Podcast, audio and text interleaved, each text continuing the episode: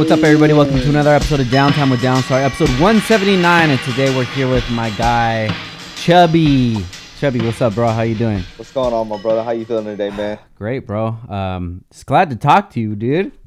Yeah, it's been a while, man. Uh, we had like a like a good long talk uh, about a month ago. Yeah, That felt real good just to chop it up, man. But just on like some personal stuff. So it it's good to was. get on here on the pod and uh, see what's gonna happen here. Hell yeah, man. Um, guys, this is Chubby's second time on the podcast. First time when on was that was probably like in the 40s or the 50s.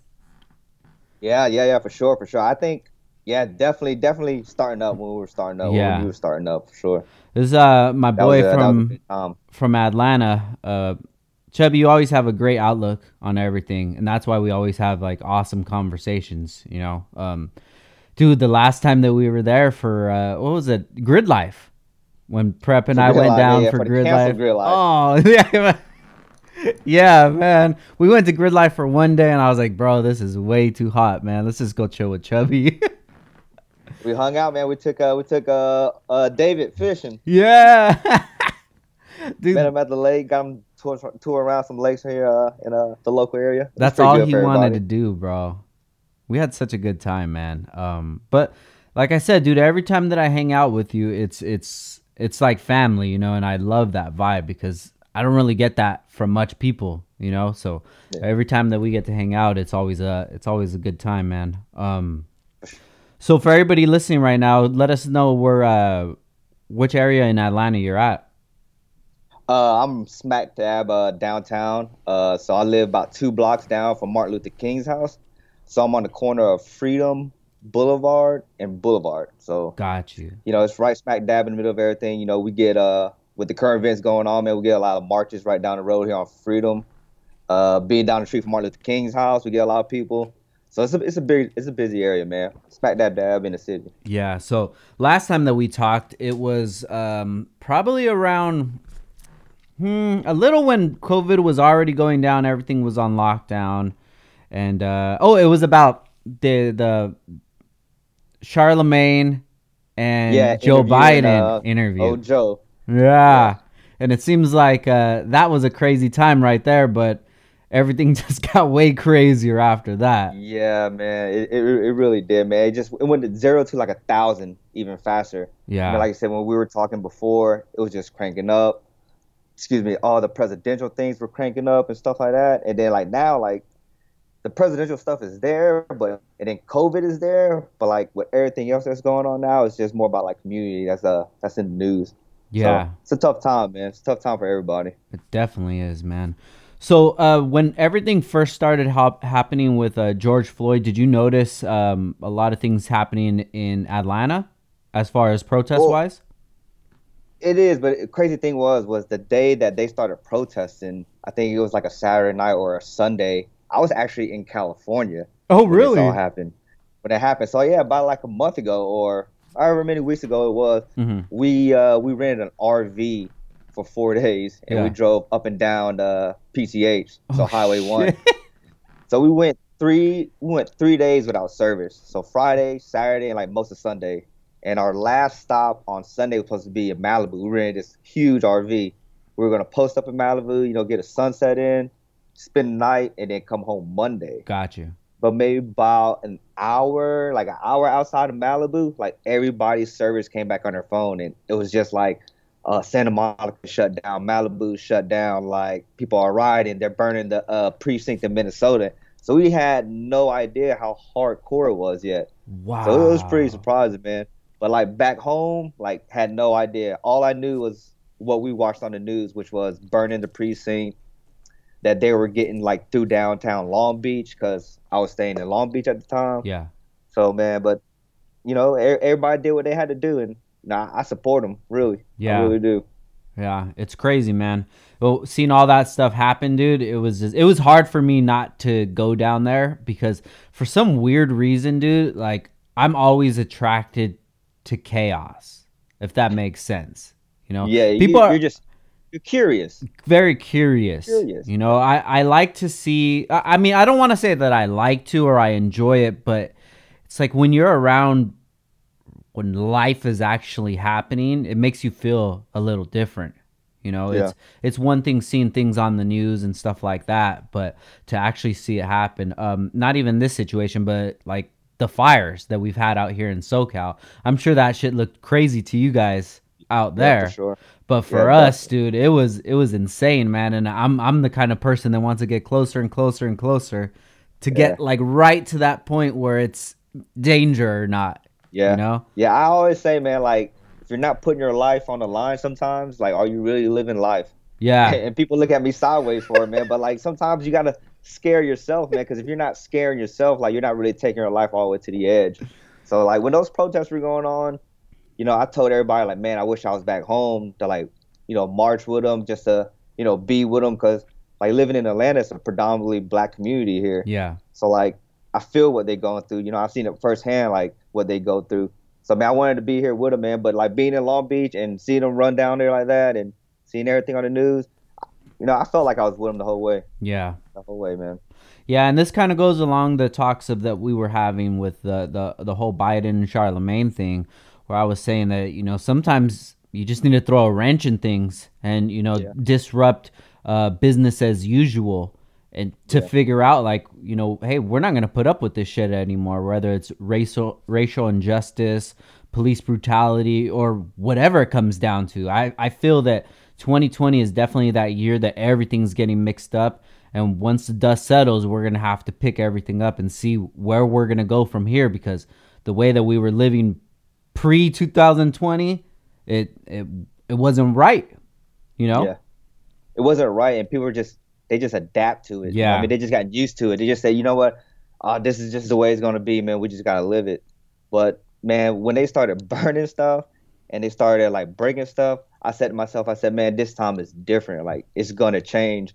And like and honestly, without all that happening, I don't think any change would have happened. I just thought I just Definitely. think people just would have swept under the rug as oh, you know, they're marching, they're cool, you know, they're not hurting nobody, leave them alone. Yeah. But like the rioting helped, like the it's crazy to say, but like the looting helped, like it put people like the government, the police people, it put them in a very uncomfortable situation, man. They're getting results, man. I mean, all over the world, man. All 50 states did a protest. I mean, everywhere here in the South, you see people knocking down Confederate uh, statues. Yeah. Uh, they're banning the flag. So like, it's making a difference, man. We got this huge mountain here in Atlanta called Stone Mountain, and everybody goes to Stone Mountain. If you ever lived in Georgia, like you've been to Stone Mountain. I think it's like a three and a half mile like round trip hike up a mountain and down. They do like laser shows at night. Excuse me, you know, they put like snow on the mountain in the wintertime. But what makes it famous is on the side of the mountain is a big like uh like a carving inside the the side of the mountain of a Confederate like leader, like a soldier. Got you. But like people just threw it on the rug, like, all right, man, there's a Confederate soldier on the side of the mountain. You know, ain't nothing we could do about it. We'll just keep on going to the mountain, hanging out, chilling. But they've been protesting hard. They've been, you know, messing it up. And sure, I think they're, they're about to change it up, man. I think they're about to carve something new in it. Yeah. And I mean, as it should be, you know, Yeah, Uh, all of yeah. this shit, you know, even down to Christopher Columbus. You know, I remember learning about Christopher Columbus when I was a kid, and I was like, yeah, this dude, he's a hero. Yeah. Until you become an adult and you actually read the real history of things, and then you you wonder like, yo, that's kind of crazy. Why did they even have a day after this person or statues or whatever? And you know, you talk to some people and they're like, oh, it's just history. It's like, yeah, but we don't have to live in that history. We don't have Yeah. we don't have to be reminded of that history anymore. And yeah, a lot of a lot of things are gonna change, man, and a lot of people are not happy right now. But Dude, they're they're angry and like they're really really really angry man and man it's hard for me to say this man but it's not that i get it yeah, but it's just like man when you grow up in a place like a certain way around certain things you really can't help it and you know when i say like when people say like they don't know any better like i hate using that phrase but in actuality like they know they don't know any better. Like Yeah. it's just what they were raised. You know uh last time we talked we talked about like how people would vote and stuff like that and it just depended on like what they watch. Yeah, so like if you if the only if you don't have cable you just get five basic channels at the house. You get fox news uh you know cnn your local news or whatever and you're pretty much trapped into choosing a side man. And it's crazy. But i think like as human beings like we can watch whatever we want to watch you know fox news cnn uh, MSNBC, you know, people who watch YouTube and stuff like that. Like, we're smart enough to choose and believe what's really real. Yeah. You know what I mean? Like, we should be able to watch everything. Like, if you if you're conservative and all you watch is conservative news, what what good does that do you? You know what I mean? It's like eating spaghetti every day. If you ate spaghetti every day, you would think spaghetti is the best food ever. yeah. If you know what I mean, like if you watch one thing and that's the only thing you ever watch, you're you're never gonna learn anything, man. And it's with anything, you know, Fox News, CNN, or whatever. So Yeah. I, I think it's crazy, man. I think people need it involved, man. Honestly. Yeah, you know what? One of the uh, the craziest things I've seen, and then I, it made me realize that yo, we're in a different time right now. When in Atlanta, when they stormed um, CNN, Yeah. Dude, that was intense. Yeah, dude. Can I cuss on here? I can say whatever the fuck you want to say. They fucked that shit up. they fucked it up. And not only that, but like CNN is connected to Phillips Arena where the Atlanta Hawks play. hmm which is right next door to Mercedes Benz, where the Falcons play. Like all our major shit, like Centennial Park is like right there where CNN was. So and they fucked that shit up. They burnt that police car. Yeah, They broke windows. But I was all for it, man, because if you're complaining about them messing that up, you got to complain on why they're doing it. yeah, You know what I mean? Like if you don't see, if you all you see them is breaking windows, then you lost. Like you just weren't paying attention to anything. yeah, So they, they had to do. They fucked that shit up, man. And people were mad. People were really, really angry about that. Oh, really? Dude, they were they were living, man. Cause CNN's a homegrown like news network here in Atlanta, and you know they're they're liberal, so they normally play, you know, on the side of everybody here in Atlanta. But man, people people were pissed that uh people went into that. Yeah, I, I think that the media in in its entirety is guilty for all of this on both sides. You know, the things that Yeah. they spin, the things that they want to focus on, the clickbait that they use.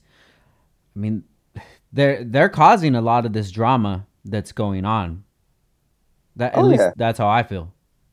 I think just social media and media in general, because you you know you get people who say, man, oh the news is the news is fake. You know what I mean? They're saying they're biased. They just like this dude. They're paid to say this, but then that same person would go watch YouTube.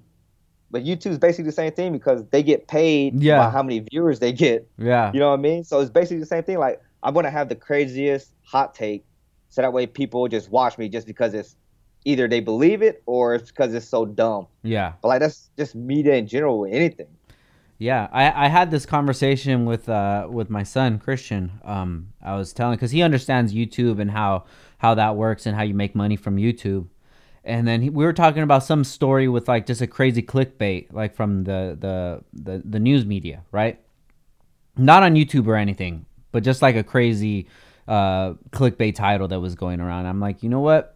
The the the news media they have no responsibility to us as citizens to provide us with correct information. That's No. not their job. Their job is to sell advertisements so they can make money.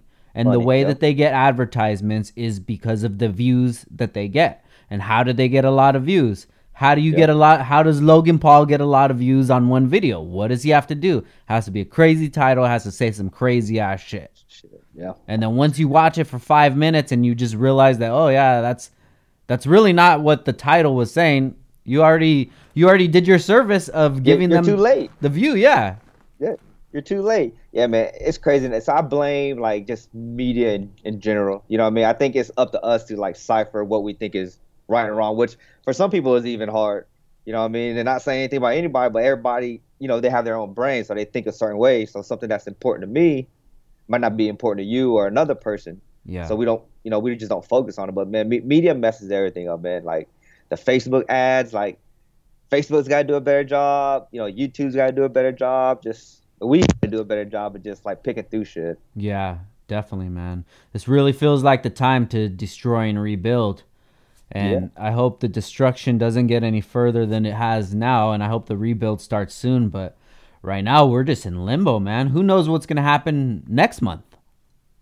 Dude, I'm thinking in two or three weeks, like COVID is going to spike back up. Yeah, You know what I mean? Like people are still going to be marching, which you know I'm, I'm, I'm proud of them if they're still marching in a month or two months or you know three weeks or Yeah. till the end of the year. I'm super proud of them, but I want the motherfuckers to be careful too, man, because I still believe in it, man. Do you? know, to a certain extent, man. I just know like I don't believe I'm gonna get it, which Yeah. is kind of naive, but I believe that it's out there.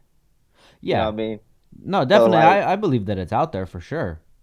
Yeah, yeah. I just don't think it's as easy to get it as they say. But I do a pretty good job of like keeping my distance from people. So like I haven't been like, you know, like marching or I'm not in a car with four people or I'm not at the grocery store like with 20 or 30 other people. I, I keep my distance, man. I mean, I'm in the house. Uh, I go to work. When I'm at work, I'm chilling. I'm not around nobody. But I think that second or third wave is coming for sure, man. I think we're like I said. I told you last time we were going to deal with this for three years Three years. three years. So I'm like, I think it's good. Like the economy's gonna bounce back, but just because people are like, fuck it. yeah. But like a real threat of COVID, dude, I think three years, man, we're gonna be we're gonna be still dealing with it, man.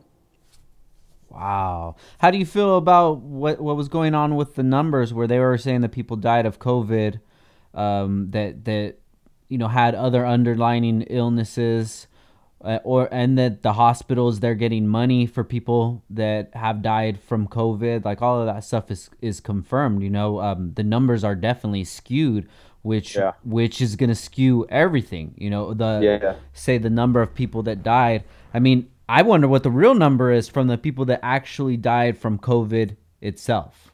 Yeah, I'd say like like people dying from COVID itself is probably a little bit lower, but I do feel like so if you had like a heart condition, Yeah. you know what I mean, and they gave you 15 years to live with this heart condition, but now that you got COVID, you know it could be down to seven years or five years or whatever the case may be. But then in three weeks you die of that heart failure. Yeah. I mean, who's not to say that like COVID, like he didn't die of COVID, but COVID probably sped up Yeah. you know, that heart condition or that lung condition, or whatever it is. So like, it, it's skewed in a way, but I mean, in a way, he kind of did die from COVID, but just not directly from COVID. you know what I mean? Yeah. You know what I mean? Like, like yeah, he had he had 15 years, and COVID cut it down to seven, so it it could have had something to do with it. You know, even though he died from a heart condition or whatever. But shoot, I mean, that's like like you said, man. Then again, it's just it's just news outlets, man. You know what I mean? If, if they put out, if they say, uh, CNN puts out, oh man, you know, a million or two million people died from COVID, like you're gonna click on and you're gonna want to like listen to who they got on or and like why they said that number is. So man, it's, it's part of the game, man Yeah. you know, it's, it's part of that game of life. And like I said, it's still up to us to think like, all right, man, if they say 500,000 deaths, I'll give them 350 or 330, in which it's still a lot of people. You know what I mean? Even if we don't get a direct number, think like the number is still big enough to you should still fear it. Yeah. You know? I think I think I read somewhere today where they said uh, Florida got 4,000 new cases with like a 100 and some change like deaths. Mm. So But then with that kind of stuff too, it's like when they have, um, say the the the beach just opened up last weekend. They say on Monday we have four thousand new cases. It's like how though? People aren't go- going to the beach and then right after that going to get tested. You know, Yeah. th- and then you keep seeing shit like that. And if you're a, a critical thinker, it doesn't make any sense. yeah, So then it's just like, who the hell do I believe? Like at this point right now, I don't believe anybody. I Yeah. don't believe anybody at all. Uh, the most that I can do is collect as much information as possible and get down to the point as close as I can. But still, even that's hard. Yeah, man. I think that's the smartest move, man. Honestly, like I said, as long as you you kind of live in fear, which is there's nothing wrong with. You know, I mean, just live in a little bit of fear. You know, take care of yourself, take care of your health, like your family. Just take the precautionaries, and you be good, Brody. Yeah. I mean, look, three weeks ago, like I said, I still fear COVID. Three weeks ago, I flew to LA. So what was that you know I like? mean? uh, dude, dude, it was going there was nerve wracking because I had been quarantined, like hardcore quarantine. I haven't even left the house in like two and a half months, three months, you know. Whoa. And then one day, like, "Man, I'm gonna go to California. I'm going. To, I'm, you know, I'm tired of this. I'm going to LA. So I hop on a plane. I'm like, I'm like in like a shell. You know what I mean? I kind of got my hands crossed like this. I got my mask on, and it still kind of felt weird, man, because they were skipping every other seat. Mm-hmm. But like when the flight attendant would walk down the aisle, she still like rub against me. Yeah. You know what I mean? Or like I don't know how like how deeply they, they cleaned the plane Yeah. or you know whatnot and stuff like that. So I was worried. Then I got to LA, those three days happened, uh, the rioting started happening. When I flew back, like the last thing on my mind was COVID. Like, yeah. I could think about was the marching. So that it's crazy to say like it took my mind off of it, but like I'm I'm back on that shit now. You Back I on just think- COVID? I'm back on the COVID shit, man. Back on the COVID shit. But it, it, man, to me, it's like I said, it, it's just interesting, man, that like we can't fight this, Yeah. or you know, like we can't beat it, or like there's no, there's no like direct like reason why this shit's here. Yeah. You know what I mean? Like shit's crazy, and everybody can say like it's a man-made thing or like this and that, but like, shit, man, it's just hard to believe. Like, you like I said, man, it's just hard to believe anything. yeah. So, man, it, it, I can't think of anything uh, like a reason for it, man. yeah. Honestly, No, definitely. It feels like it was put there for a reason. That's Yeah. what it feels like for me. You know, Yeah. I can't recall the past election years, um, and especially in 2016. I don't know how how even weird things were that year because everybody assumed that Hillary was going to win in 2016. Even she assumed that she Yeah, was going to yeah. win.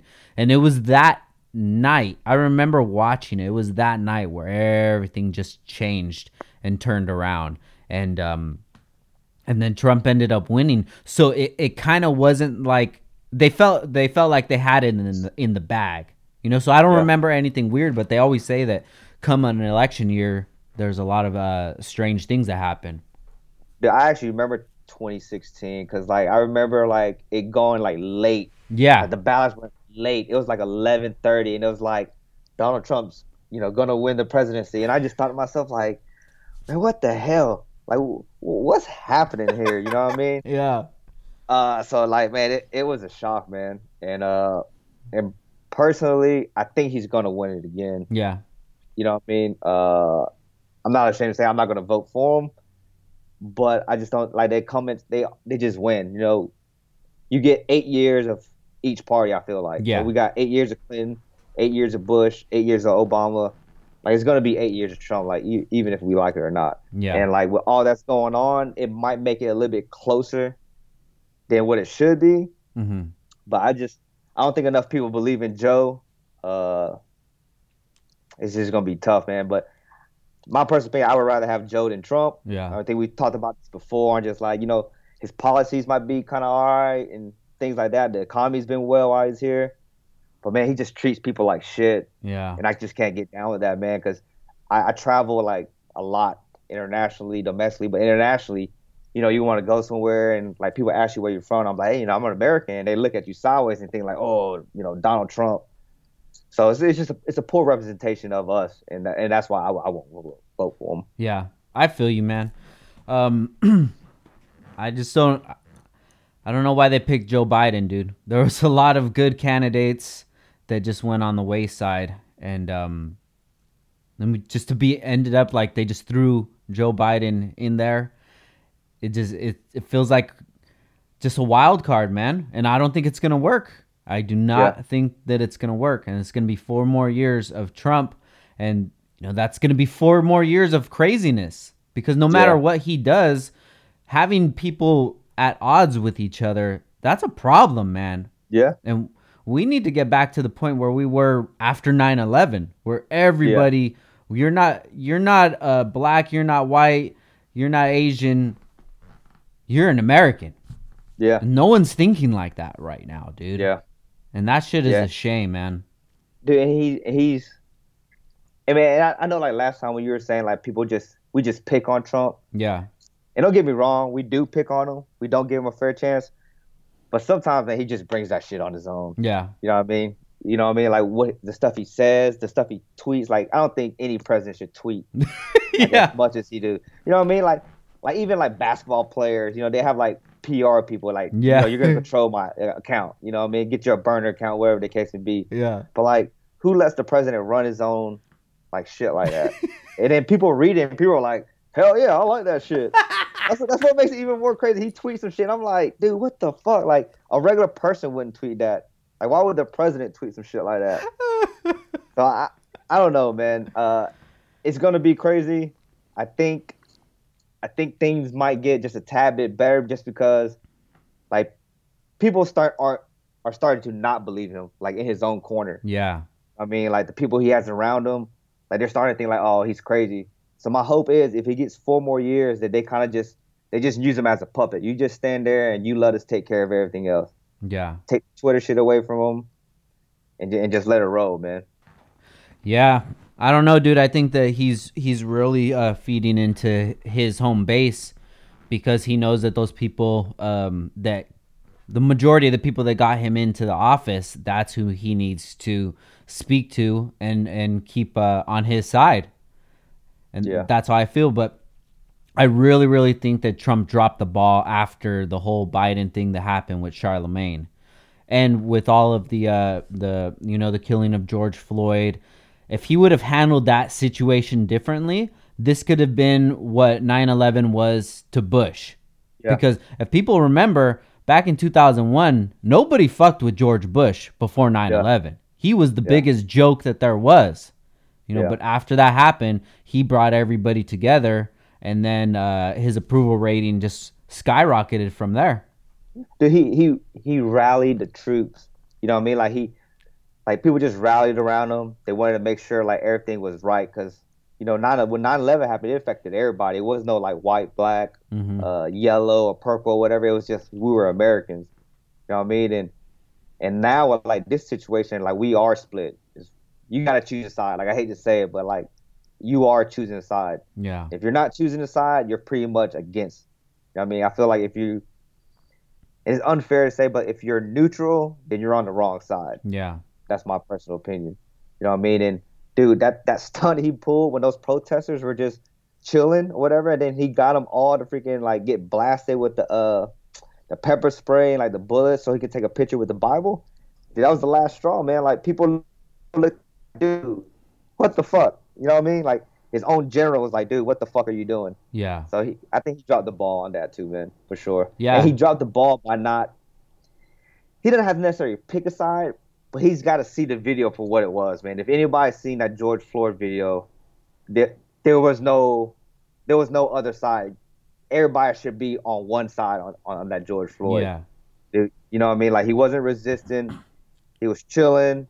You know what I mean? Like the dude thought he had a counterfeit 20. He died because the dude thought he had a counterfeit 20. Just think about that, man. And Yeah. it wasn't even fake to turn out, you know. It wasn't even fake at the end of the day. No way. No, it wasn't even fake. Fuck, man. You know what even make I think what even the crazier point is is the cop who had his knee on his neck, they worked together. They Yeah. knew each other. Yeah. You know what I mean? And like how could you how could you do that Well, this this somebody you know? this brings me to my next point, dude. When have you ever seen a police video like that where the um, the suspect isn't isn't resisting arrest? There's not shouting going on. There's nothing crazy. This was like, I don't know, man. It, it felt like they were doing this as a statement. Yeah, You know what I mean? yeah. for him to be on his neck for that long, for it to be that blatant out in the open, for them to know that people are recording right there, to know that he's not resisting, he's not causing a problem. Like it either they were just that blatant where they just knew that they were going to get away with it or it was done for another reason. I my personal opinion is I just thought they don't give a fuck, man. I Yeah. mean, police just don't give a fuck. Honestly, you know what I mean? Like everybody wears a body camera and they still don't give a fuck. Like all this has happened and like like what happened in Atlanta just last week is still happening after three weeks of what happened to George Floyd. Yeah, You know so, what I mean? Like so it's like the cops watch the shit and they don't learn anything from it and they just say, you know what, shit, hold my beer, bro. I could do worse. Yeah, let's get into that, dude. It's been seeming like you know. Uh, I was listening to a podcast and they're saying like you know you if you ever get caught cheating by your lady, the first thing you're gonna do is be on your best behavior for as long as possible. Possibly, You're yeah, not fucking exactly. bitches in front of her, Yeah, you know. Yeah. And it's yeah. dude, all of these videos that are popping up from the protests, from the riots, just you know, uh, other police interaction that's going on. It's not like it even slowed down. It's like they got a uh, a notice to say, "Yo, ramp it up." That's what Yeah. it feels like, dude. Yeah. Yeah. And um, so, go ahead. I was gonna say like what happened in Atlanta. Yeah. The dude, Rayshard Brooks, pulled up to a Wendy's, I think like he orders his food, he pulls up, you know, he pays, pulls up to the second window, falls asleep. Everybody's done it. You know what I mean? I know people who've done it. I mean, you know, it was even late. It was like 10:30, 11 o'clock, I think what it was. I think he's from like Alabama. He wasn't even from like Atlanta. I think he was just here like visiting. And uh, I've been I've been to this Wendy Wendy's before multiple times. Yeah. Uh, Boone used to live two blocks from that Wendy's. Yeah. So, like the area, it's not like a bad area. It's a live area. You know what I mean? Like people are just always out. It's just a live area. Yeah. So like they, you know, he gets the police called him. The dude pulls up, knocks on his window. Uh, he doesn't wake up. You know, he knocks again. The dude wakes up. Like, all right, cool. They have a whole conversation. Uh, like friendly conversation, like somebody you would like a conversation you would talk to like your friend. You know, how are you doing? You know, why are you here? You know, shit like that. So he tells them, uh, "Dude, you need to move your car. Just move your car over." The cop says, "Move your car." You know, uh, take your keys out, go to sleep, Yeah. whatever. So he walks away. As soon as he walks away, I think the dude hops back in his car and falls back asleep. Shit happens. You know what I mean? Shit happens. Shit. Well, my main thing is it's, it's non-violent. Yeah. I mean, he's just he's just sleeping. Yeah. So the dude calls. The dude thinks he's been drinking or you know ha- has a DUI. Calls like another person because I think this cop he only been on a job for like maybe like a month, Okay. five weeks or whatever. So he calls for like another guy. Guy pulls up. Uh, you know, asks him a few questions. Uh, they go through the sobriety test. Uh, then he blows. I'm not sure what he blows, but I think it's a little bit over the limit. You know, uh, so he's like, all right, you're arrested. You know what I mean? As soon as he puts the cuffs on him, I don't know what went through his head. A little upset that he's probably getting arrested. They get into a little shuffle. Mm-hmm. He, uh, my person, man, he whooped one of them officers' ass. Oh, You know did I he? mean? I don't know if he whooped his ass, but he got some licks in. Mm. You know, if you watch the video, he, he gets some licks in. But still, they get in. The dude's drunk. You know what I mean? He doesn't really know where he's at. He's just drunk. You know what I mean? But Yeah. still non-violent. You get your ass whooped. You get a couple licks in. It is what it is. Everybody's gonna got their ass whooped. You know what I mean? He picks up uh, a taser. He starts running. Uh, one of the officer gets up and is chasing him. I think he like he misses him with a taser. Uh, Rayshard Brooks turns around, points the taser. Uh, I think he misses with it, then turns back running. The sh- uh, cop shoots three times. Two bullets hit the, uh, Rayshard Brooks in the back. One of the bullets ricochets and hit another car in the drive-through that had four people in it. Oh shit. You know what I mean? So the cop opened fire in an open parking lot.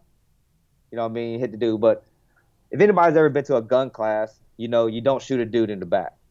You know what I mean? Even if you, here in Georgia, if you're, if you're getting your house robbed, you know what I mean?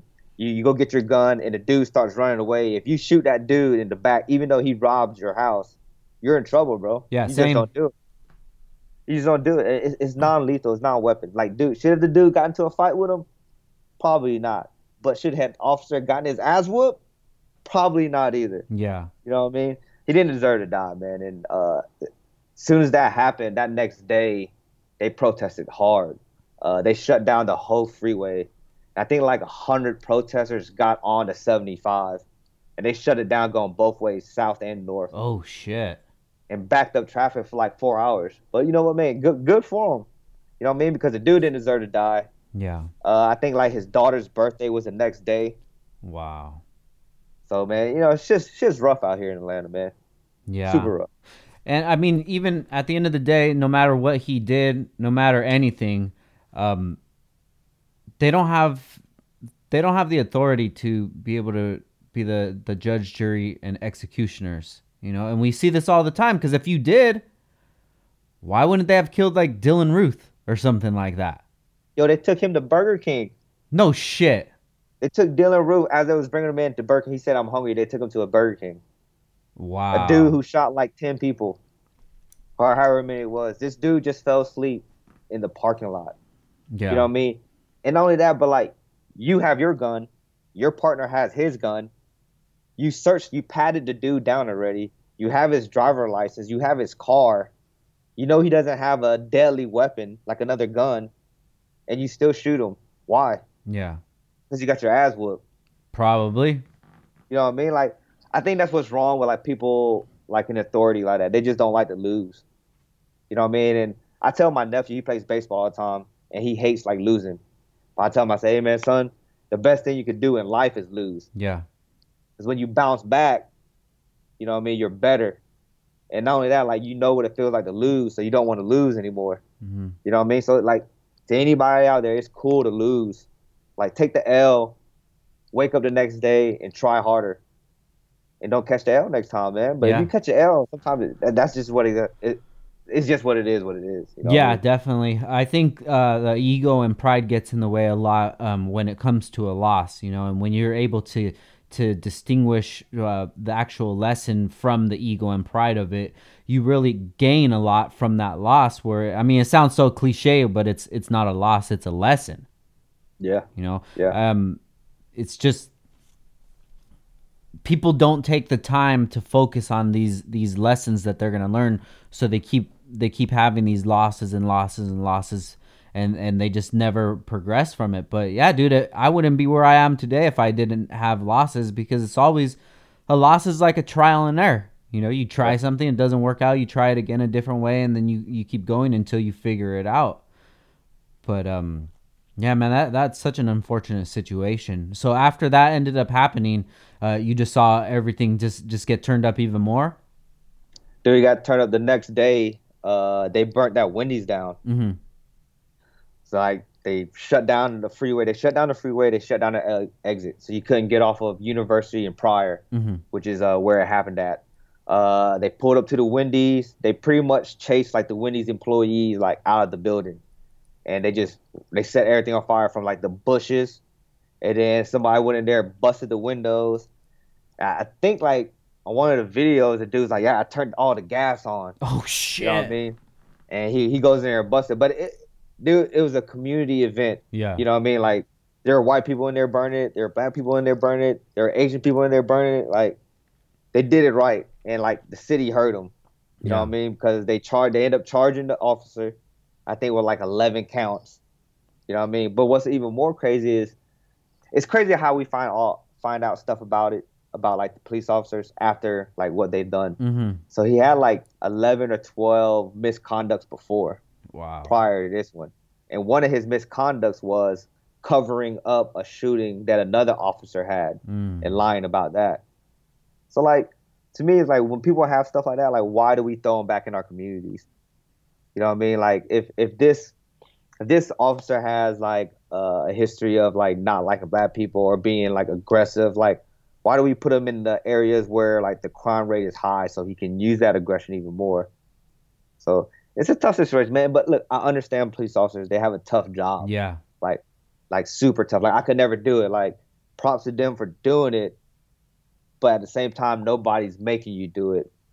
You know, like I'm a big believer in you know what you signed up for. It's not like when you signed up to be a police officer, they they told you like, all right, well you're gonna be walking the sidewalks.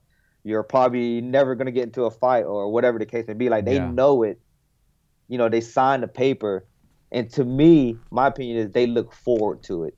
Yeah. You know what I mean? Like they want that area of high crime so they can do what you know they've learned or in training or whatever the case may be, and it's and it's super sad. But like I said, tough job for them. Yeah. Tough, definitely. Tough, tough. I think that's one thing that that people get mixed up with is that this all this talk isn't isn't about like uh, at least for me isn't about fuck the police and be against the police because that's just that's the same thing as as as you know people looking at black people and thinking they're all the same way you know Yeah. it's a job and it's just Yeah. like any other job and sometimes somebody's gonna be good at the job and sometimes somebody is gonna fucking be really shitty at the job and Yeah. I was talking to my buddy, one of my really good friends is a, is a police officer, and I always have these talks with him every time that I see something like unjust happen. And he said, "You know who hates uh, crooked cops even more than the regular public does?" He said, "It's um, it's it's good cops." Yeah, You know, but yeah, then again, what's what are the good cops doing to out the bad cops? yeah. In my opinion, man, good cops are are very few. You know what I mean? Like if you got a precinct of 120, I say like five. Mm, You know what I mean? Because my personal opinion is people who sign up to be police officers are it's just my personal opinion. I, you know, I don't Yeah. want to offend anybody by saying it's just my personal opinion.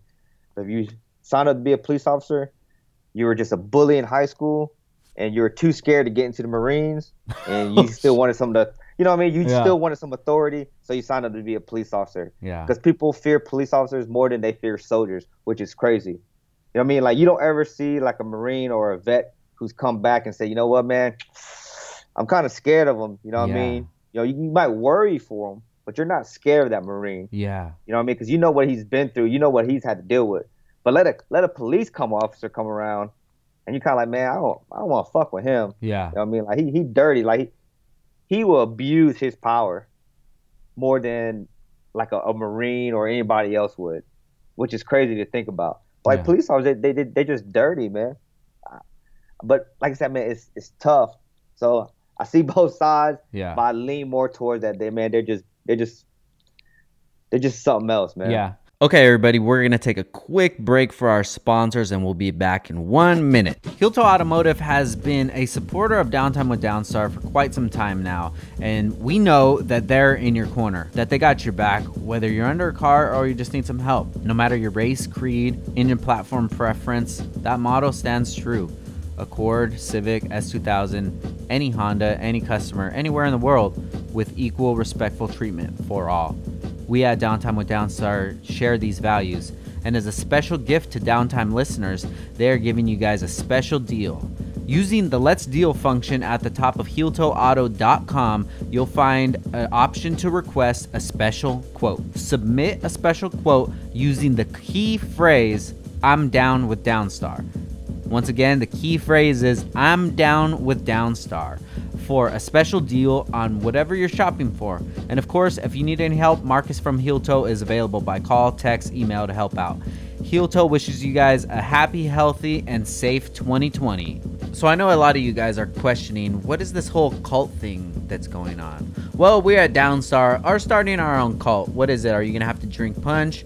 Are we going to sleep with your wives? No, none of that yet. But what it is, is a direct number to us, meaning me, Frank Downstar. I'm the one that's answering the text. So please, right now, text us 818 403 3473. You're just going to have to follow a couple simple steps, get added to your contacts, and uh, text us. You know, let us know what you're thinking of the episode so far. If you guys have any questions, anything like that, anything, even want to talk about life, man, just shoot us a text. We're here to help you guys out, and we're here to have some fun, man. And uh, that's what the cult's about. So come join the cult. 818-403-3473 no charges we're not going to be selling your info no bullshit like that guys just straight up fun so make sure you guys shoot us a text right now 818-403-3473 and uh, enjoy the rest of the episode. Have a good day. No i feel you dude and and this is a great conversation because uh, we're from totally different parts of the country you know and it's it's it's totally different worlds you know so the things that you've grown up with the things that you've seen may not be the same things that i've seen you know and people listening right now maybe all lives matter kind of people maybe they haven't they haven't had that many interactions with you know black people or problematic police and they think that you know just the spaghetti thing. They think that hey i've never had that problem. Every time i get pulled over all i say is yes or no sir and there's no problem. But you can't compare your experiences to um, somebody else's experiences because even my experiences versus 20 miles from here is totally different. So the way that you feel and the way that you think you know you're, you're totally right to have your opinion because you you're the only one that's ever experienced your life Yeah. you know, see, every time that you meet a football player, you've had a bad interaction, you know, ever since high school. You know, so if you feel some way about football players, that's because of the experiences that you've had. But that doesn't mean, you know, all football players are bad, but it's like, yo, this is my experience.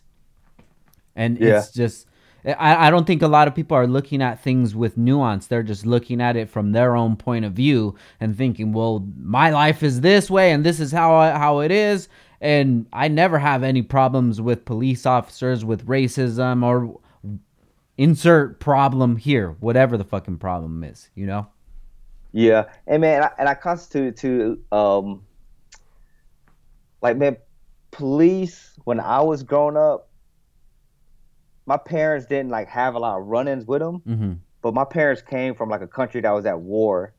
So I mean, like, so they thought police as like soldiers. Mhm. So like growing up for us, like my, my parents were always like, man, don't trust them. You know what I mean? They're always, you know, gonna stab you in the back and stuff like that. So growing up, like that's all I thought about. Yeah. And like in predominantly like black communities, that's what they think about too. You know, like if you're a cop, you're a snitch. Mm-hmm. Basically what it is. And Yeah. we all know how we feel about snitches. Yeah. You know what I mean? I, I think everybody feels the same way about a snitch. yeah. And I'm not saying that all like cops are that. You know, I understand they have a job to do, but like growing up here, like that's what we thought like police officers. Like you were just snitches. You know what I mean? Like you're here to take advantage of the system. mm-hmm. Uh, you know, and just do whatever you want to do. Like you want to reign over a neighborhood. Like that's what you want to do. You want to you want to be a dirty cop, uh, get paid, uh, do all this, but not break anybody off because you can snitch on somebody. So growing up here, like that's that's what it was. You know, when a cop, we'd be playing basketball out front, and if a cop rode by, you know, I mean, I would just kind of duck under the car a little bit or duck over the car, so just so they don't look at me sideways.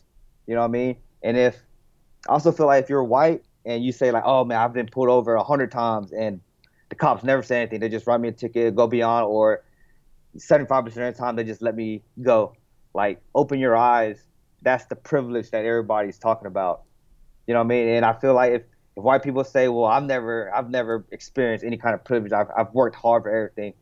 Cool. We're not saying you didn't work hard for everything. Yeah. I'm just saying you might have got a shortcut up to the working hard part, or you got a break somewhere that a lot of people don't get. Yeah. And and if you're not opening your mind to that, then you're losing, like you're losing touch with what's going on. Yeah. I think everybody has a certain amount of privilege, you know. For I, sure. I feel privileged to be born where I was born. In in the US. I feel privileged to be born in the US. Now you go even deeper and further, you know, born, born in California, born in SoCal. Like Yeah. literally I feel like the that we won like the lottery. The Yeah, yeah, the genetic yeah, yeah. lottery because I could have just been born anywhere else. Yeah. I could have been born in Duluth, Minnesota or whatever, you know? Yeah, yeah, yeah, for sure. so for sure. it, it's just to, to understand that you don't have some sort of privilege that's that's not looking at things correctly because you know i feel like everybody who lives in the us is way more privileged than everybody living you know in some third world country that mm. they're born already into not even poverty it's like below that not having solid meals having to walk for miles and miles just to get some like tainted water you know Yeah, yeah, and and don't get me wrong, man. Like you got to be humble, and you gotta love like where you're at. Like everybody has to, and like even in the hood, you know what I mean. Like they love being in the hood. yeah It's crazy to say like they hate being in the hood, but they love being in the hood. yeah You know what I mean? They get they get a certain lifestyle. They they're doing certain things and they like it. But guess what? They're doing the most with less. yeah That's how I put it for people. You know what I mean? Like they like they they're happy there. You know what I mean? But they made it work with less. Just imagine if you gave them more. You know what what what they could do with more. With anybody, you know what what could you do with more? What what could I could do with more? But like more has to be given to them. And if you're not giving people more, then you know you're cheating people out of life. So if you don't give like even if even if you're cooking breakfast, man, you're not giving you know like man, this breakfast is gonna be the best breakfast ever. You're cheating yourself and you're cheating that person you're cooking for, man. Because if you leave it short, you know what I mean. Like if you go if you give them seventy five percent, they might think it's sixty five percent. yeah You know what I mean? So you want you you got to give it. It's it's cliche, but you know two hundred percent. So that way even hundred and fifty percent of it is still good. yeah But you just gotta give people chances, man, and the opportunity. Yeah, I, I, I think that we're in a real time of awakening right now, and hopefully people are understanding that the way that they've been living life, you know, on on both sides, all sides, not just white people, not black people. I mean, everybody watching Yeah. everything unfold right now. The only reason that everything is happening right now is because of hate. That's it. Plain and simple. Yeah. There's so much hate in people's hearts, whether you're you're a police officer or whether you're on the other side or whatever side you're on right now. Like there there is that hate that is just boiling in you and, and it's up to you whether you're gonna let that win or you're gonna control it. Because people Yeah. are uh, people are fucked up right now. There's hate going on and there's a lot of hurt going on. Yeah, I think by the end of the year we're gonna have COVID. We're gonna have a new president or old president, and there's gonna be like a race war, bro. Yeah. You know what I mean? Like it's it's slowly slowly developing. Yeah. You know what I mean? And I see like I see it every day like on Facebook or you know on social media and I try to like stay out of it and I'm just like looking like side eyeing over here, you know what I mean? I'm like, damn man, I, I ain't gonna be pretty, you know what I mean? And, Yeah. and like I said, man, you, so everybody's gonna be forced to choose a side and it's gonna suck because people gotta like step over their words a little bit more carefully now. You know what I mean? Like people gotta just word things different when you're having a full conversation. You just Yeah. can't like blurt something out and somebody be like, man, you know how you really how, that's how you really feel. Yeah. So I do feel like some people take things out of context. You know, like sometimes you know shit's just they don't have the full story on something, or you know people don't know how to use a certain word or how to phrase things, and man, shit just shit happens. Yeah. And I tell everybody, man, just forgiveness. You know what I mean? Like everybody deserves a second chance. You know what I mean? Like better to teach somebody and let them learn rather than giving them the cold shoulder and letting them be dumb for the rest of their life. You know what I mean? So that like that's another big pet peeve of mine. It's like people who are like trying to change. You know what I mean? Like you get these celebrities who are who are like, all right, cool. You know, we we stand with you. Black Lives Matter. I'm gonna donate. Boom, boom, boom. All of this, and then you know, Twitter trolls come around and say, Mhm. well, shit, hey man, well, you did this, you know, 10 years ago or 16 years ago, whatever the case may be. Like, all right, cool, man. You know, what he did 15, 16 years ago wasn't cool. You know, it was awful, but he's changing. Like, people can change, people can progress. Like, the way he felt 16 years ago isn't Yeah. the way he feels now. And he's trying to be part of the solution now instead of being part of the problem. So you let him be part of that solution rather than being like, nah, we don't want your help. So, like, what do you want people to do?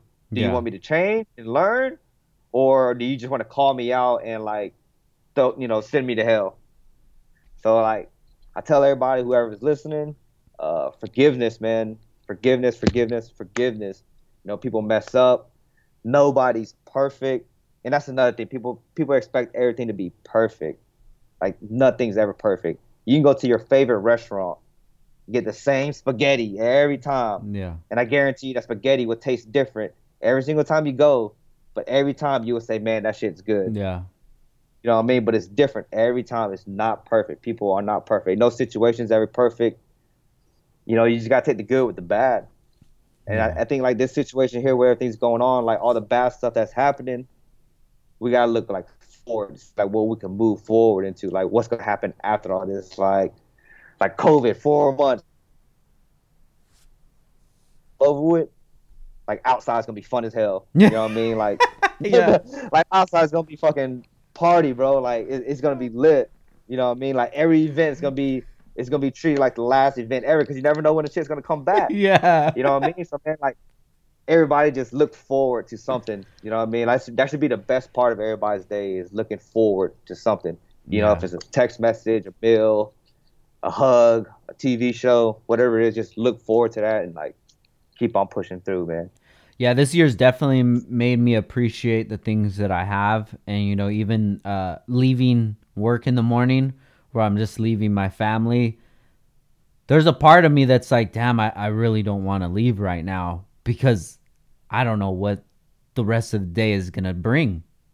You know, before before everything started happening in 2020, I kind of just lived life like um, assuming, you know, uh, Yeah. okay, everything's gonna be the same. We're gonna be here. We're gonna be there. If you would have asked me in January, what are you gonna be doing in four months? I would have given you a, a list of shows that I was gonna be at because this is where I'm gonna be. But how things are right now, I don't know where we're gonna be. I don't know what's gonna happen in a month from now. So it's making me just think a little more about what's happening right now, living in the moment, and enjoying those times as they're happening, which is a good thing. You know, it, and that's why I say, you know, mixing everything up, it, it's kind of there's good and there's bad in everything, and the good out of it is is like it's reminding people that nothing is forever. You know, you and I we're not forever. Like this time that we're gonna have isn't forever, so we have to enjoy those times. And uh, I know I'm super guilty of that in the past, just living through the moment and just getting through the time because that's just what we have to do, but not really sitting around and soaking up the moment, you know? Yeah, I'm all about the moments, man. Yeah. The moments are the best, bro. You know what I mean? Like when you get a moment, it's like uh it's like you're on drugs, but you're not on drugs. You know, like that moment is your drug for you. Yeah. And like uh this moment that we're living in, like the whole world, like it should be special to everybody. Like you're always gonna remember this year. Like 2020, fucking, it's crazy because 2020 sucks. It's, it's gonna, it's shitty. Yeah. You know what I mean? But in 15 or 20 years, you're gonna tell that story. You're gonna laugh. You're gonna be like, man, bro, you remember we were locked in the freaking house for four days and we popped, you know, a whole fucking zip of fucking shrooms or whatever the case may be. You know what I mean? Which is crazy. you know what I mean? But, but people are doing it though. You know what I mean? Like, like people who normally wouldn't do drugs or do Yeah. something out of the ordinary, like they're doing it. You know what I mean? Just to experience it because like they think like life's gonna be over with. So, you know, you don't want to die a virgin or whatever the case may be in any aspect. Yeah. So, you know, they're they're cleaning the slate, bro. yeah. Cleaning the slate. I'm trying to get my ass ate, bro. To be honest. Hey man, look, dude, we can go to Dominican Republic and I throw you a twenty and that shit can happen.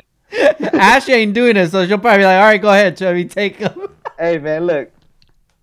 Nobody wants to die a virgin, bro. Nobody wants to die a virgin. Ash, hey look.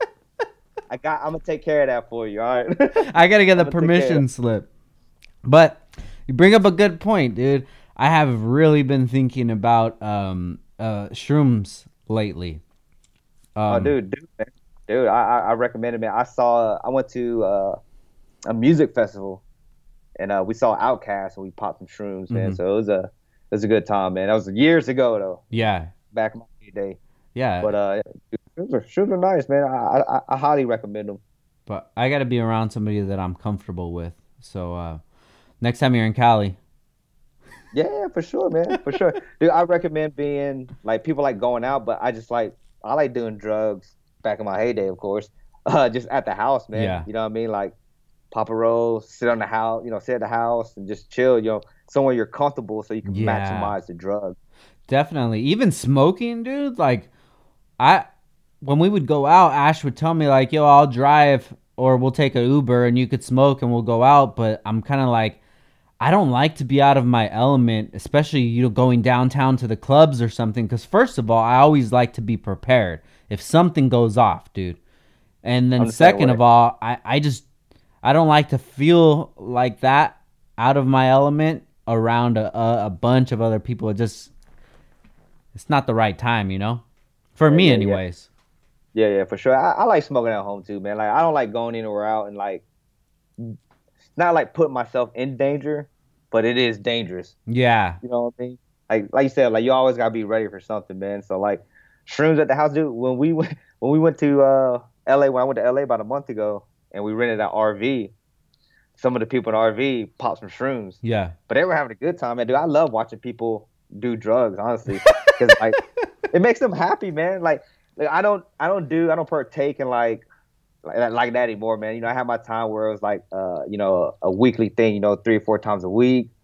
You know, I lived it. It was cool, it was fun. But like now when people do it, like to see the like on the other side of seeing being sober yeah. and seeing the joy that like something like that brings to people, that shit's cool, man. That shit's that's a moment for me, man. Like you soak it up, you're like, man, I know exactly what it feels like, or I know like exactly like what he's going through, and it's it's a good feeling, man. So like, dude, even if I don't do them with you, I'd I'd sit there and watch you do some shrooms, man, All for sure. Good, dude. Guys, don't do drugs. Don't do drugs. Yeah, we're not promoting them, no, But- definitely not. but nobody wants to die a virgin. Yeah, Oh, Dominican tr- Republican drugs, dude. yeah. But yeah, sure. I, I don't sure. feel like you should really uh, partake in that stuff before your your mid twenties. Anyways, really, little here and there, maybe just to experiment. But like you're still developing, your brain is still developing until your mid twenties. You know, and that that could really fuck you up. And you know, even Christian, some of his friends at school, or he would tell us stories that the kids already at school, they're smoking weed and smoking vapes. And I'm just like, damn, I feel bad for those kids, dude, because first of all, they're they're skipping over their childhood, which they're gonna miss for the rest of their fucking life. To start doing some stuff that they're probably gonna do for the rest of their life. You know, you could do it later on. Whatever. I'm 35, dude. You know, Yeah. you could do it whenever you're a fucking adult. You have bills paid. You go to work. Everything's taken care of. You know, but these kids' brains aren't even developed yet, and they're just ruining their chance before they even become an adult to know what they want to do in the future. Yeah, yeah. I definitely recommend like here, like as you're growing up, as you're progressing throughout your life, like wait till you hit like a wall where you're like, ah, you know, like I think I've gotten all I can get out of like this period of my, my life. My brain's not Yeah. cranking like it used to crank out. I'm like, all right, pop some shrooms, do a sheet of acid, you know, just like watch your brain like open up. You know what I mean? Yeah. It opens. I say this, man. When you do stuff, when you do drugs like Molly or X or shrooms or like acid or whatever the case would be, the day after your your your brain is tired. Not not only is your body tired, but like your brain is tired because it's been moving at like a faster rate while you're on those drugs. So like when you do shrooms and like all the colors are vibrant and you see everything shaking, you see things coming at you, it's because your brain's working a thousand times harder than it would be when you're not on it. Yeah. So like, dude, stuff like that opens up your brain. I, I do believe there are like parts of your brain that like only drugs can unlock. Mm-hmm. So drugs are bad, and I'm not saying any, you know you should go out and just get hooked on them, but like an experience with them, I feel like it would be good for everybody. It'll give it'll give everybody a chance to understand why people do them. Yeah. You know what I mean? So like Karen can't bash on Bobby if she's never done it before, so she has no idea. You know what I mean? If she did it and didn't like it, I I let her bash Bobby. Yeah. You know what I'm saying? But like if she's never done it and you know she's seen on she's seen him on it and all she sees is just him, you know, like swaying and stuff like that. She doesn't know what that feeling is Yeah. like. You know what I mean? For for and anybody doesn't know what that feeling is like, then like who are you to say is bad or not, man? Yeah. They're missing out, bro. yeah. Now, how do you feel about uh, the headspace when you start um, experimenting? What what kind of headspace should you be in? You should be in a good mood, man. You should be in a good mood. Like barriers and barriers of good mood. Because when you're on drugs, like that slightest like guilt can like ruin your shit. And it'll take it'll take hours to get you out of that, man. Hours. I've been there, man, where I've done something and I was like, man, I'm a I'm gonna pop this and make me feel better. Mm-hmm. You know what I mean? And then that little little bit of guilt kicks in and then you can't sleep. So for eight hours I'm just thinking about that guilt. Mm. You know what I mean? So you want to be in a good space, man. You know what I mean? Like you and Ash want to be able to like talk all your problems out before, Yeah. and then do them, and then you're like, "Ah, that's so funny! I can't believe we did that." You know what I mean? Or whatever the case may be. You know what I mean? But like, you should definitely be in like a good mood. Yeah. That I think that that's what happens with uh when people get hooked on drugs as well. They use that to to cover it up and you know they they just keep using and using to cover up the badness that's going on and um people use that as an escape. And I feel like the same way with alcohol too. You know, Yeah. I'm I'm uh I don't want to say I'm against alcohol, but I don't recommend anybody really partaking in alcohol. Yeah. How many how many years for you now, man? Almost it's going to be 10 this year in 10? November. Crazy, 10 years, dude. crazy. Cause I I remember, I remember that Frank. Yeah. Crazy. I know, Very man. first time I met Frank, we were in Las Vegas. oh and, uh, shit, that's right. First time I met Frank, like he pulls up and he's like he has like a, a grocery bag of uh, Tecates. and uh, he's like, we just walked down the strip and we end up drinking like these hot ass uh, Tecates. But Frank used to be a tank, man, a tank. And uh, which it's cra- it's crazy because I think that's the only time I've ever known you, like met you, while you were drinking. Yeah. I think every other time after that, you weren't drinking. Yeah. So in 2010, that's when that's when we met. Uh, everybody listening, you might know um, Jay Jay Thamavong, the S2000 S2KJ. That's how me and Chubby met. So we went to Vegas for uh, Chubby's birthday, or um, Jay's birthday, and uh, that's when we were drinking out there and stuff. But um, it was that year. That was the last year, and I had met Jay that same year at Import Alliance. And when I went to Import Alliance, the summer meet, that was the first time I ever traveled for Downstar outside of California, and set up a booth and everything. After the show, go to back to the hotel, get completely fucked up, and then the next day it was basically just wasted. And I was sitting at the booth, felt miserable, and people were just coming up to me like, "What's up, bro?" And I'm like, "I don't even know who the fuck you are, dude." Yeah. But I guess I was partying with them last the night before. And then after that, I was like, dude, if I want this Downstar stuff to go, like, I can't be doing this. This is not professional. This is not. I wouldn't buy stuff from from somebody like that. You know, I got to Yeah. take this seriously. So that was one of the things that really helped me uh, stop drinking. But uh, yeah, right before that, um, Jay's birthday is I think it's like August or something like that, right? Yeah, yeah, yeah. Yeah, Yeah, so that's when we went to Vegas. But yeah, ever since then, uh, it's just never did anything good for me. It's always done a lot of negative for me. And uh, may, um, other people, it's probably good for them. But the most that I've seen is a lot of bad things happen and a lot of bad decisions. And then Yeah. also people using it to to loosen up, right? Yeah. And that's something that I never really wanted to do because I didn't want to have to have a substance to make me into a better person. Yeah. You know, and that's kind of person. Yeah, yeah, exactly. yeah, like- I want to be fun off the rip. yeah, I want to be fun all the time. Exactly. You know, and that's kind of how I feel about smoking right now is that I'm still hard on myself when you know I'm I'm feeling anxious, I'm not feeling that good, not that I'm not having a good day and my thing to lean on is smoking because that'll just change my mood real quick. You know, but then I have to realize that you know that that anxiety that I have that's that's something that it's it's very hard to control and other people control it with like pills or something like that you know so if I smoke a little bit at night it helps me take off the edge you know I I kind of justify it a little more than I would with drinking but still I don't need like I would like to feel great all the time no matter what but it's Yeah. just that's just not reality Yeah, I, I treat smoking like or like any recreational drug. You know, if you're doing it all the time, then you know, shame on you. Like, let's not do it. Let's get it right. Let's get you right. But like anything in moderation or like as a celebration, it's a fucking good time. Yeah. you know what I mean. Like, like I, I do mine as a reward system. hmm you know what I mean? Like, like I'm all right. This week, I think I'm gonna try to, you know, hop on some shrooms or whatever the case may be. I'm gonna work super hard. I'm gonna bust my ass. You know, I'm gonna I'm gonna get it to where my boss tells me I've been doing a good job, and you know, every time he tells me a good job, that's how many caps and stems I'm gonna take for that weekend or whatever the case may be. You know what I mean? Like something as a reward, yeah and like when you do it, it, it makes that experience, that headspace, that much better because you know you earned it. yeah Like people ask me like, why you work so hard, man? And I always tell myself, man, that meal at the end of the day after you worked hard is the best meal, yeah right? It's just like here in the South, you know what I mean? If you're doing yard work all day, it's fucking 97 degrees, the humidity's popping, the mosquitoes are uh, biting, you're sweating. You know, you put in four hours just to cut the lawn, you know, you're edging. So you come inside, you get a cup of like lemonade or a cup of sweet tea, it's the best shit you'll ever have because you put in the work for it. You earn that shit. You know what I mean? So I, I think that with drugs, it's the same way, man. If you get a promotion, shit, I got no problem with you, you know, celebrating a little bit. You know, what's what's the point of not ta patting yourself on the back when you do something good? When you, you know what I mean? Because nobody knows how hard you work but yourself. yeah So if you're not gonna reward yourself for that hard work, then you know that's on you, man.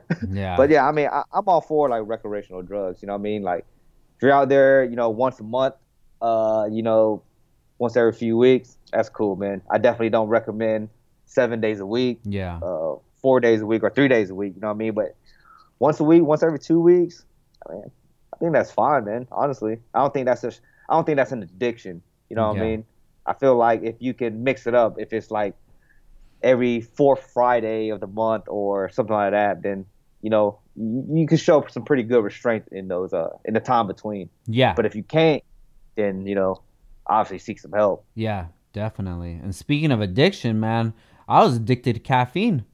You know, I Yeah. I got off of caffeine. I in probably the last month I've maybe had one coffee, and that's Yeah. rare because I usually have at least one or two during the Dude, day. uh, dude, uh, what, was uh, what were those things you were drinking from Starbucks, man? Oh, those are the uh, salted foam cold brew, dude. Oh man, That's like that's like a, a, a regular coffee, but like on crack, dude.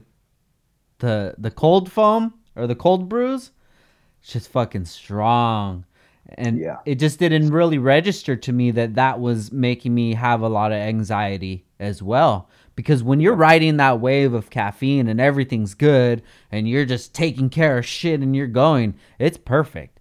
But then Yeah.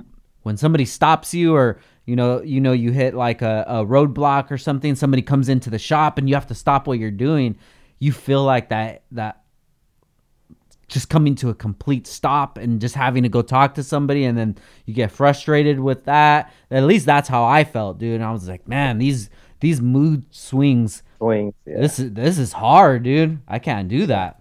Yeah, so I think everybody's got an addiction to something. Yeah. Like cigarettes, alcohol, whatever it was.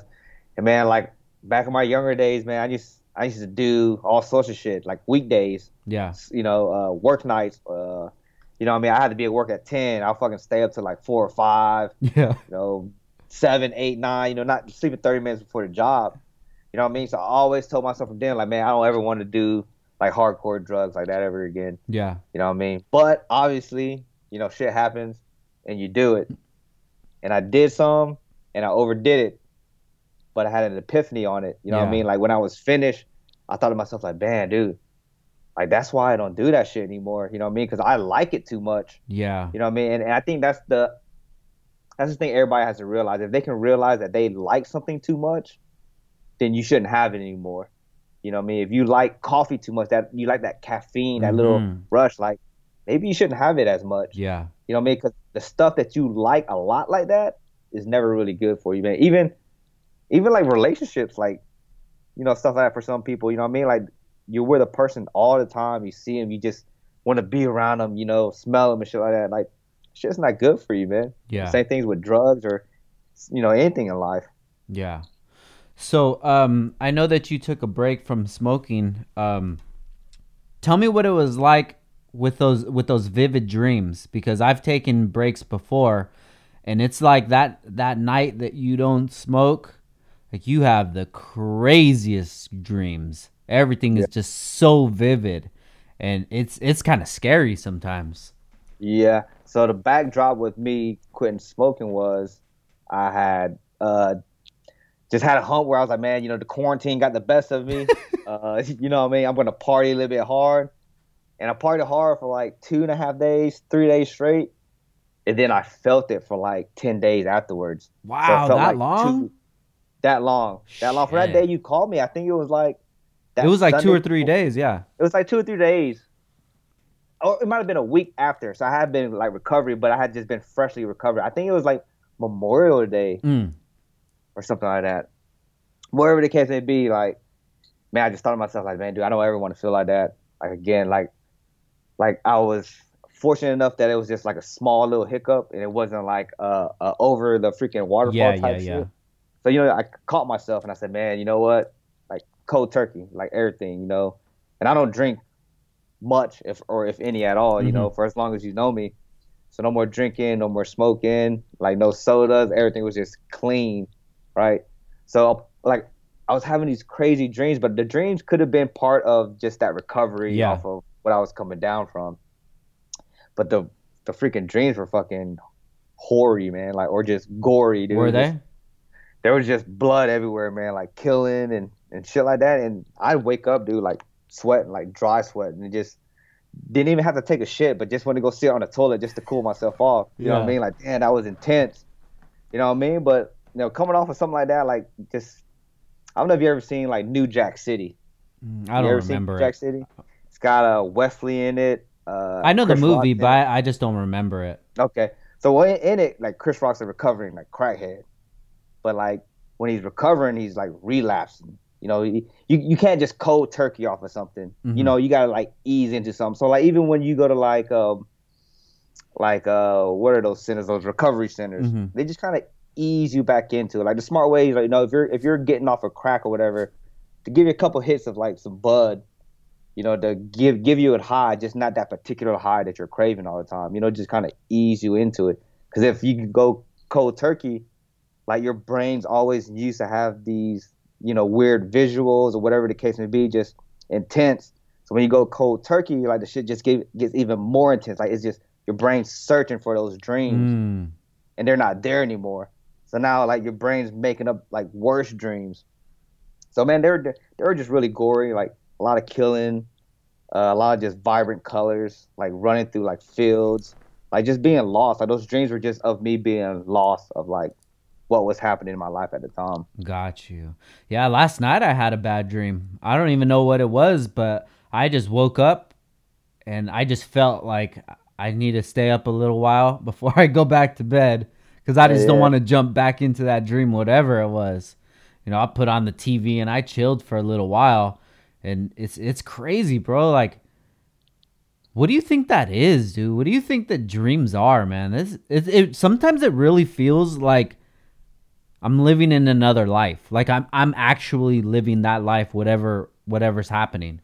Uh, see, I, I think it's that part of that brain that we don't get to use pretty often. You know what I mean? And when you get on drains like shrooms or acid, or whatever, and you see like the vivid colors and stuff like that, that's that's that part of that brain that we don't get to tap into much. Mm-hmm. You know what I mean? So I feel like when we're sleeping, the brain is sleeping, but that part that's like hiding in the back, like that's his time to like shine. so like, you know what I mean? Like, oh shit, like everybody else is asleep. Let me sneak up into his head and like fuck some shit up. You know what I mean? Like, Yeah. and like I said, I believe in that. I believe in there's a part of your brain that like you don't get to tap into. Yeah. You know, that little one or 0.2 percent back there where everybody else is sleeping, they can come in and just fuck everything up. Yeah. 'Cause I feel like a lot of people don't remember their dreams. I don't know if you have that thing where like you just don't remember a lot of your dreams. Yeah, it, it goes away quick. It goes away quick, right? So like when you're sleeping, everything else is sleeping. So that two percent comes out, has this fucking dream, and then all of a sudden the rest of your brain like wakes up, Yeah. and then that two percent just tucks back in, Yeah. and then you're kind of like, man, what was that? Like, was something there or was something not there? Yeah. You know what I mean? You have that like, like that deja vu feeling, like, man, did I hear something or was that real? Was that dream real? real? I, I feel like that's that two percent of your brain like sneaking out and then going back into hiding when everybody else wakes up. Do you feel like the experiences that you have in dreams, you could use that feeling to help you navigate when you're awake if that situation ever arises again? Um, Uh, uh, I don't know, man, because you know sometimes when you have like deja vu, like you have it and you think like, man, that's the exact scenario that Yeah. happened like in my dream for it, like for that deja vu to pick up. yeah. You know what I mean? Because like if the deja vu, if if that if that moment only three fourths happened, it wouldn't be a full on like your deja vu wouldn't kick in. yeah. That that makes sense? You Well, know what I mean? guess Like- what what I'm trying to say is, uh, like I know probably everybody that's in a in a serious relationship has probably had a dream where they cheated, you know. And I've had dreams where I've cheated, and in the dream, I just feel immense guilt and regret for what I've done, you know. So I can use that in my my reality Real. that like Yeah. okay, I, I've cheated plenty of times in my dreams, and I always feel like shit. Yeah, yeah, yeah. No, yeah, I definitely think like like dreams or me personally, man. Whenever I'm about to make something or do something, I literally do ask myself like, should I do this? Yeah. I literally do. I swear to God. Like if I'm about to go buy like a sandwich and I'm about to get double meat, Yeah. I literally be like, I really need double meat.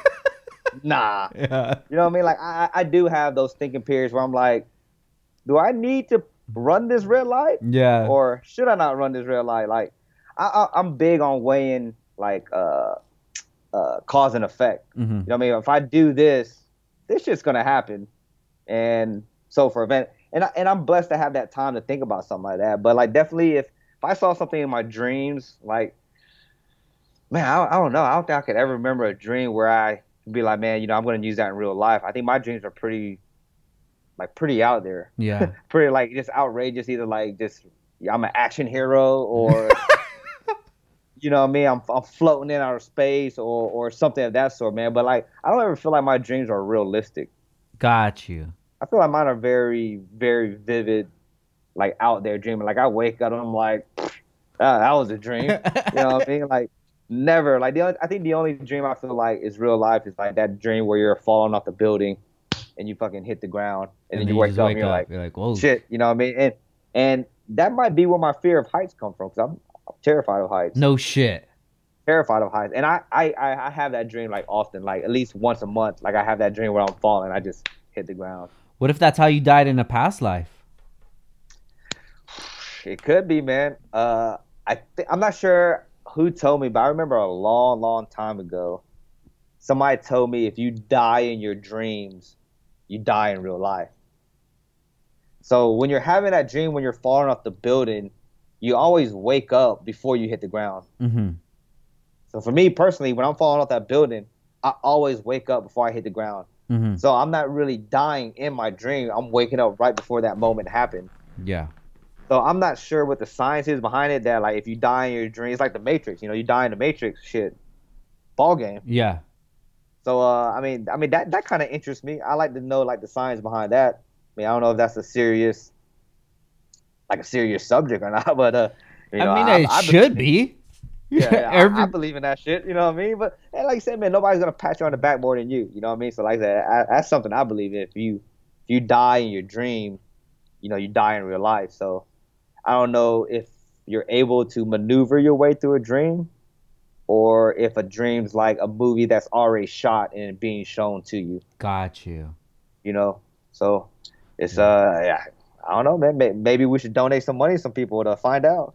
I think there should be a lot more research on dreams and Yeah. realize what the hell is even going on because we're probably just hopping around from, you know, parallel universes or jumping around and well, what's going on over here? Yeah. And then you end up falling off the building. Yeah, yeah, for sure. Man, do you think animals have dreams? That's the real question. You know, you're you're probably one of the only people that has really made me think about animals differently. I know I've talked about this before, but I remember we were at your house and we were gonna go inside, and there was a bug on the wall, and you were like, you like captured it, or you didn't even mess with it. And I said, well, you're not gonna do nothing. He's like, nah, just let him rock. And then I'm just like, wow, that's a that's a crazy concept, but yeah, it's true, man. dude, man, I think animals just mind their business, man. Animals are curious. I don't feel like they're a threat to anybody. They're just they're just curious, just like me and you. Like we talked about earlier, like what's going on in the world. Like we don't want to necessarily be a part of it or be against it or be with it, or whatever the case be. We just want to be around it. We Yeah. want to, you know, you want to feel the Yeah, yeah, energy. yeah, from it. yeah, yeah. You know, it's like that natural high. I want to feel the energy from it. I think like animals are the same way, man. hmm I mean, they're just minding their business. I feel like uh, if you watch any animal documentary, you see lions, zebras, uh, gazelles, or whatever the case. They all drink out of the same water hole. Yeah. You know what I mean? It's not like it's not like they're hungry all the time. You know what I mean? I just- yeah, yeah. You know what I mean? It's, me, dude, me and Yanni, we watched this. Uh, we watched this Netflix things uh, yesterday. It's called uh, "Tales of the Light" about photographers going around the world and like shooting, whatever you know, animals or whatever. And this one dude goes like smack dab uh, in like Alaska. He's like in the middle of a river, but he's watching these bears like hunt for food, and like he's literally standing ten feet, ten yards or something like that from a, a grizzly bear, the largest grizzly bear in America and the bear is just minding his business, chilling, Yeah. like hunting the fish, you know, just not even doesn't even notice the dude is there. And I told Yanni, I said, man, dude, that's the crazy thing about wildlife is, you know, people want to say they're scary or they're mean or whatever it is. Like they're just minding their business. They eat, they hunt when they're hungry. Besides that, they're just chill. They just mind their own business. They're Yeah. not worried about anything else, dude. Anything. I think we can learn a lot from it, man. Yeah, I, I, I think so too, man. And ever since you've uh, ever since you told me that, dude, that always stuck with me. And now even whenever I see spiders, I'll try to grab their their web and take them outside and just throw them on a plant or something. I, I rarely kill any animals or bugs. The only ones I will kill are spiders, and that's when you know sometimes I'll let a spider rock, bro. All right, Yeah. cool. You're chilling right there. Go ahead. That's where you're gonna be at. But once you start fucking coming into my space, then we're gonna have a problem. Then you're disrespecting. Yeah, yeah, man. But they just curious, bro. They curious. You might be wearing a cologne they like. You know what I mean? You might have some crumbs on your shoulders. You know what I mean? They just they're just curious, man. But I don't fuck with snakes. So you No? know, I'm with you, man. If I saw a snake, I'd fuck them up, man. I, I wouldn't even give them. I wouldn't even give them a chance to rock, honestly. Like Oh. reptiles, I, don't- I really don't fuck with reptiles. All man. reptiles or just snakes? I mean, it's tough to say, man. But I'm gonna say like all reptiles. I really don't Really? fuck with that slimy shit. Oh shit! Where do you think that comes from, dude? man i think just like texture like like like going up and like picking up a snake like i've never touched a snake but like a lizard i've picked up but like Yeah. they're just they're weird man they're just slimy slippery and i i don't know i just i don't like that I, I don't like it man i don't fuck with it i don't fuck I, I think like uh i think like reptiles you can't tell them no or you can't be trained like they can't be trained from like sound you know what i mean like you get a cat you kind of kind of hang out with the cat tell the cat no teach the cat a trick or whatever the case may be. Same thing with like a dog yeah. or like a bird. You know, you can teach it tricks. Snake, man, snake's just rolling. You can tell a snake roll over, and that motherfucker's gonna look at you sideways. Same thing with like a lizard or like a crocodile, or you know, like reptiles, man. They just They Do you, don't. They don't listen, man. do you think of uh do you think there's really reptilian humanoids? Uh, yeah, yeah, man. I, I'm with it. Shapeshifters? Yeah, yeah. I'm with it. I'm with it. I feel like uh, like I believe in like in, uh, reincarnation. You know what I mean? Mhm. Like being born something or someone else. And man, you know, I have no doubt in my mind that like, you know, like animal, some animals could be like have been humans in the past life. Yeah. So that's why like some dogs, they're just like really good companions. Like I think like a really good companion is maybe that dog was a human in the past life and he just he just knows what he's going through. So They you just- think as reincarnation as from any species? Yeah, dude, I think you could switch from anything, man. I think you're, you know, if you believe in reincarnation, you believe in living a million years. Yeah. You know what I mean? Like if you think uh, dinosaurs are a real thing, you know, I believe that there's an animal walking this earth that probably was a dinosaur, probably you know a million years ago. Yeah. you Like know? a bird or something? a bird, a crocodile, or something. Yeah. You know what I mean? Like, dude, crocodiles are crazy. To think like they could live up to like a 100, 100 years, Yeah. you know, 150 years. I mean, that's that's pretty nuts. Like, I wouldn't even know what to do with my life for 150 years. I know. Their life is just probably if you put their whole life into like uh, the busyness of a of a human's life, it's probably like 35 years. You know, cuz they probably Yeah. spend a whole year just not even moving. Yeah, dude, that's how I feel about uh, about like uh, sea animals, like fish and shit. I think those are the worst animals Yeah. to be. Like, if if if you if everybody got a chance to be like an animal, like anything in the water would probably be last on the list, dude. They Oh, don't yeah. sleep, man. They're just awake all the time. yeah. That shit's got to be boring, dude. Yeah, dude, and it's dark, Dark? all the time, Yeah. all the time. you know what I mean? Like you're just you're literally just swimming. You know, if you ever watch those animal shows, like uh, they great whites will swim, you know, halfway across the world just to have a baby where they were born and then swim back. Yeah. For What what? kind of shit is that? so you literally are doing the same thing. It took you three years to swim to this one place. You had your baby. Now you're gonna swim three years to another place, yeah. and then you get pregnant again. You gotta swim three years back. Like your life is just swimming in a big ass circle, like the same shit Yeah. over and over again. Like seals, like what is that? You know what I mean? So yeah, anything that has to do with like being in the water, man, that's that's gonna be a no for me, dog. Yeah, I'm good on that, dude. Isn't it so crazy that like when you're on the beach, on the shore, you're really on the gateway to another world? Like that's the end of our world and the beginning of their world. Yeah. Who Yeah. knows what dude, the I, I'm scared of the water, man. Honestly, Really? any I enjoy being around the water. I don't enjoy being in the water. Like the water, water kind of freaks me out, Yeah. Have you ever had It's any deep. bad experiences or what? dude. I'll say this, and it's kind of like been in recent news here in Georgia. It was actually t- uh, trending on Twitter like nationwide, like sometime last week. But uh, there's this man-made lake here called Lake Lanier in Georgia. It's Yeah. about about an hour and a half north of Atlanta. Yeah. excuse me, man, but in the 1950s, it used to be a small town. They built like the river or whatever the case may be. They needed to build like a dam. So they flooded the city and made it into like a lake. They pretty much dismantled the city. Okay. But in the city was like a big burial ground. So there were like random people were, were buried there, I guess from like war or whatever the case may be. But like nobody knew who they were. They were just random bodies or whatever the case may be. So they flooded the whole thing. They made it into a lake, and it's one of the biggest lakes in Georgia. Like people go fishing on it. Uh, you know, they do all sorts of shit on Lake Lanier. But every year on Lake Lanier, somebody dies, and like mysteriously dies. And last week, two people died, and they drowned, and they never, they haven't found the bodies yet. But Shit. when I was a kid, we used to go to Lake Lanier, and I remember we just playing in the water. And my, I remember my cousin Yoshi, like he was in the water, maybe like knee deep, like he wasn't even, it wasn't even deep, maybe like halfway up your thigh, Gotcha. like thigh deep water. And I remember him cutting like his foot, like like gushed it, like whole like foot just sliced. I was like, man, what the hell happened? And I think I'm pretty sure he told me like, man, it felt like somebody was pulling me into the water.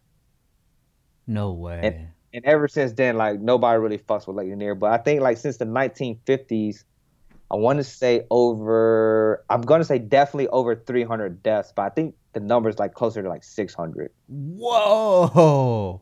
Look it up. Everybody who's watching or listening, Lake Lanier in Georgia, like read the stories. You know that's so funny Georgia. because when we went to Atlanta with Prep, we Yeah. went to we went to Bass Pro Shop, and Yeah. he's looking and he's like, "Oh shit, there's a big ass lake right here." And then we went to go visit you guys, and then we were telling you, "Oh, there's this big ass lake," and everybody's like, "Nope, nope, nope." Nope, nope, nope. Yep, exactly. Nope, nope. Like people don't fuck with it, man. But it's it's it's crazy to think like people still fuck with it, but don't fuck with it, and the people who fuck with it don't really know like the history Got behind you. it, or like they don't pay attention to it. Like, like it's crazy to say, but like for us, it's like, oh man, like man, another person, you know, died in Mm, Lake Lanier. yeah. It's just that's just what it is. But after a while, you gotta think like, man, somebody's died in Lake Lanier for like the last, you know, hundred years or sixty years or whatever the case may be. So like. Yeah, Yeah, I don't, I don't fuck with lakes, man. I, you just never know what's in it, what it's like made around. Nah, nah. Well, what gonna be a about no. comparing that to any other lakes around you as far as deaths? I don't think as many, or definitely not as many for sure. Like it's definitely not like newsworthy. Why? Because Lake Lanier is so huge. hmm It's so big. So like, if a person die in another lake, it could be just because they that person didn't know how to swim, Yeah, or the case you know, they they thought they could swim to the other side. But like in Lake Lanier, there's no way you could have thought you could swim to the other side of that lake, or you know anything like that. So I don't I don't know why people get in the water at Lake Lanier. I have you heard w- any other stories? Like, is there a lot of Uh, stories online and such? Well, there's one story of this diver. He's like a professional, like scuba diver, or he works for the county or something like that. So he's been like a part of a lot of the like rescue dives. hmm But he said when he first started diving in Lake Lanier, he would go in and like he said the worst part of him or the worst thing he's ever experienced was swimming through the water, like reaching out into the water and like feeling a limb and like pulling up like a body who doesn't like like say it was it was a burial ground for sure was there. hmm So they don't know if it's like a body from like another person or if it's just like a body floating up from like a grave. So I mean, I think the guy's name's like something Buchanan. I think it's like D Buchanan or something like that. He's got some pretty crazy stories about Lake Lanier. Wow. Do you Yeah, ever man, see that- anything crazy out that way? Um, like aliens or ghosts or anything like that? Mm, nah, I believe in ghosts though. Yeah. But my with ghosts is I think they're too smart to be caught. Mm. You know, I just think like, you know, they're just too smart, man. Like, why why would they want us to see them one time, or why would they like if they they wanted us to see them, Mhm. they would just make themselves visible for twenty seconds instead of half a second. Yeah. Like, why would a ghost just appear for half a second? So that's how I feel about ghosts. But I definitely believe in ghosts, though, man, for sure. You think there's one posted up at your pad right now? Shit, at the old pad, Emily used to be there all day. Ooh. Tell me about that. Man, I, I mean, I just had the old house, man. Like you know, grow, growing up, in a lot of houses here in Georgia have, you know, they have basements, Yeah. and uh, you know, this that typical like scary movie, you know, you watch growing up of like the person killing somebody and throwing that body in the basement. Yeah. You know what I mean? So like growing up, being like having a house with a basement, like you never wanted to be in the basement alone. Like there was always somebody like creeping or some shit like that. But I, I, I believe in ghosts. I think we can hear them. I think they fuck shit up. But as far as seeing them, I don't, man. How, how do you feel about that? I believe in ghosts. Um, Yeah. every ghost listening right now, I got mad respect for you. Uh, just do your thing. I don't need you to prove yourself to me. We're good. But I, I definitely would like to see an alien over a ghost Yeah. for sure. Oh no, yeah, one hundred percent. I I would just like to see what an alien actually looks like. Yeah. You know what I mean? Like if you think alien now, you think like the dude from uh, Family or the the American Dad, like the big, you know, big head, yeah, yeah. yeah, skinny and shit like that. But dude, what if aliens look just like us, or if they look like, dude, Transformers or some shit? You know? Yeah. Yeah, they Yeah, I mean for they that. could even be tiny, like orbs and such. Which- Yeah, for sure. I mean, I think if anybody's ever gonna see an alien, it's gonna be my boy Elon Musk. Yeah.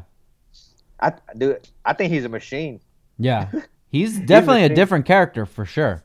Yeah, he, he's he's unique, but he's unique and like with a very open mind. Yeah. Like, he's super smart, but he's not like he hasn't been like sheltered.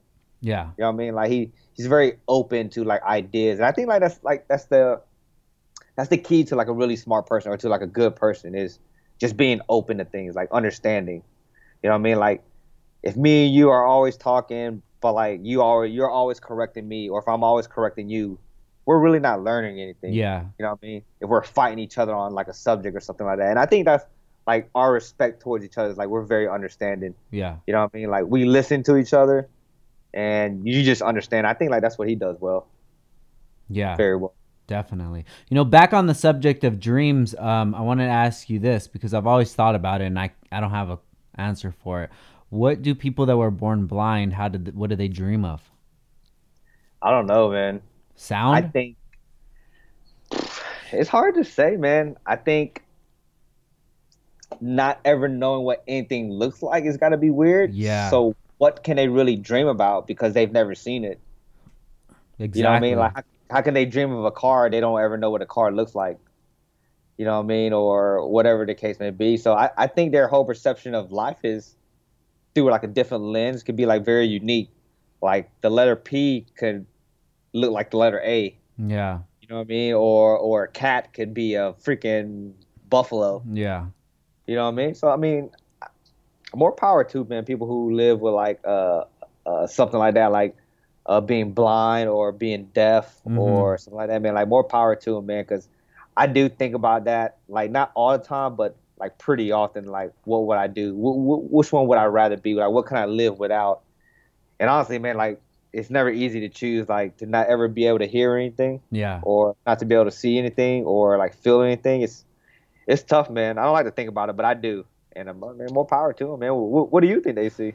I don't know, man. You know, I would really, really like to have a conversation with somebody. I just wouldn't want to be disrespectful or make them feel a certain way. But if if if they were a person that's very, you know, um, outspoken and they just understand what life has dealt them and they want to talk about it, dude, I would love to have that conversation because I think that that would just give me a different way of, of looking at things. You know, I, I just thought about it right now. You know, uh, I always think that you know we've had past lives. I think that we have because there's certain there's certain things that i do certain reasons of the way that I'll, I'll come to a conclusion or doing something not doing something doing it a certain way.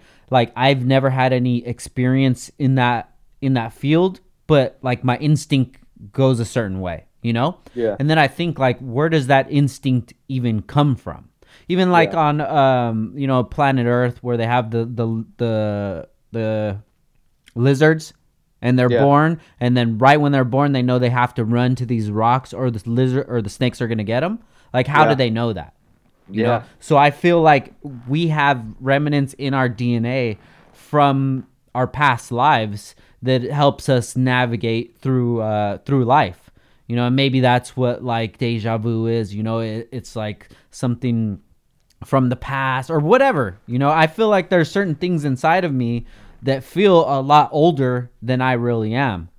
Um and maybe that's what dreams are is you know memories from past lives and who knows what that past life was. It doesn't have to be on a timeline. So i was Yeah. born in 85 so i had to have died in 85 so i had to be born however you know so i was born in 65 or whatever happened. You know time can be i could be my next life could be in the way in the past, Past, and then yeah, in the yeah. future it's just not even this this earth everything. You know that's why dreams are so crazy. So what if you were born blind but you're still dreaming but you have no way to even explain what you're seeing Seeing. Yeah, yeah, exactly. Yeah, yeah, yeah. I I mean, that's an interesting take, man. Honestly. yeah Uh, I mean, dude, man, when, when you get somebody on to talk about that, I kind of want to be a part of that. imagine that dude Yeah, dude. I, I just want to know, like, I just want to know what it feels like, or what they feel like when they're around people yeah and people are talking about something.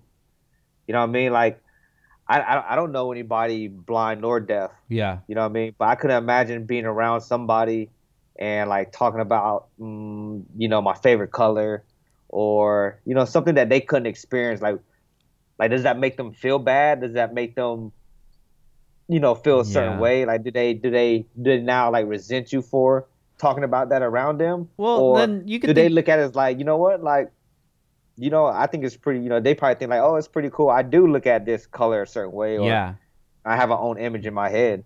Yeah. So It could be that they're just a person as well.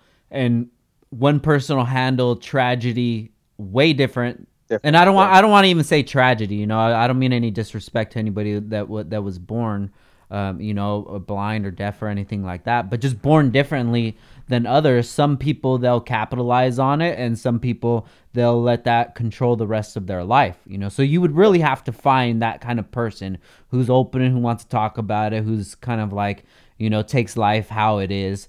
But um we're just talking about privileges, you know. Sight is a privilege. You know, that's a privilege that we don't think is that big of a deal because most people have sight, but the people that don't have sight, it's definitely a privilege that we do have it. But the same same way to go to a concert and your homie six five, you know, and and you're five six, and that Blessed. dude gets to see everything, and you're just like, damn, I wish I was that tall. But you're not just looking at the guy like it's ruining your day. you're just yeah, like, oh, that that would be dope if I was as tall as that dude. Nah, man. If if I was at a concert and a six five dude stood in front of me, I'd probably I'd I'd probably be upset, man. I'm, I'm not gonna lie, man. I've had that happen before, man. Like and I and like you know what? That's happened to me before, and I just thought to myself like, man, you not give a fuck about anybody else. Like, like come on, man. Like you you you turned around and you looked how and saw how short I was and like how short everybody else was. Like you had to. You had to be right here. Like you couldn't go off into the side a little bit. But what about he wants to experience it, dog? I feel you, but you know, but him being that tall, he can experience that shit ten rows back still. You know what I mean? What if he would have had somebody on his shoulders then? Would that Oh, have dude, been better? more- I, I, I, I'm not down with that shoulder shit at all. at all, man. Why? I feel like, uh, I feel like women, they get to take advantage of that more because obviously, you know, a guy wants, you know, Yeah. a woman on his shoulders. Like, it ain't gonna be two dudes fucking shoulder up with my fucking balls on your shoulder. Yeah. You know what I mean? So like, man, nah, man, like being on the shoulder things, like, dude, if you're gonna do that shit, take that shit to the back. Yeah. you know what I mean? And, and and definitely, like whoever shoulders you on, you know, make sure he gets a rub me down or something later, yeah. you know, because he's he's working hard down there. Like he, he might be seem like he's having fun, but that that man's struggling down there, Yeah. dude, and he's he's struggling hard. He he's working hard for that that five minutes later at Yeah. at the Oh, yeah. at the end of the night. Dude. And uh, dude, I, I tell people all this time, man, and like I tell girls these, this all the time, but uh, men will do anything hmm to get to get the booty. Yeah. anything, say anything, they would do anything. Yeah. That's sorry to you know shoot us out like that, man. That's just that's just the way it is, man. Yeah. It is. It's the, it's the goal at the end, man. And Yeah, if if, Yeah. if dudes use that motivation of getting pussy to like other things, thanks, dude. Sky's the limit. Sky's the limit. Like like just think about this, like five minute rub me down, generational wealth. yeah. Then I'm gonna go with the rub me down. Yeah. You know what I mean? That's- and that's the way it seems like. Yeah. Yeah, I'm gonna go with the rub me down. You know that that that instant. And I, but I think that's like a. That's I hate to say it, man, but it's like a millennial thing Yeah. about being like just have instant satisfaction and Yeah. Having everything to be perfect. And I think that's like hurt society is Yeah. trying to like get that instant gratification and then having it wanting to have it be perfect also. You know what I mean? Like I want to be six five, built with a you know a nice car and a nice house. You know what I mean? But if I was five six with a nice house with a lot of money, I would be mad that I'm only five six, but Yeah. not appreciating that you had anything else. You know what I mean? But I, I think that's that's just a part of like how we grew up. Like our parents were super hard on us. We grew up and we always told ourselves we're never gonna be like our parents, and it would become so loosely that like you lose you lose track of those values that came along with every lesson like your parents taught you growing up. So I know like like spanking children is Yeah. like frowned upon now. Yeah. Dude, my grandma used to whip my ass. Really? you know what I mean? Whip my ass, bro. Whip my ass, like switch, go outside, like drill me with some switches. You know, pops needs to just kick my ass. You know what I mean? But like it made me fear, not in a bad way, but in more like a motivational way. Like, all right, I'm gonna become stronger so I don't get my ass whooped. Hmm. You know what I mean? Or, or like, am I gonna steal this from the store, or should I just go cut somebody's grass for it real quick? Yeah. Because if I can just cut the grass for it, I can just go get it. But if I steal it, I'm gonna get my ass whooped a little bit later. Yeah. Like I think like like not fearing something like kind of kind of puts like the world in a crazy space. Yeah, I, I, I agree with you to a point. Um, I don't I don't agree with hitting kids. Um, Yeah. You know, I, I think that there's definitely a lot more ways of getting their attention. And in the old days, that was the easiest thing to do, you know, because it's, it's through all spectrums. Everybody, every race, religion, everybody.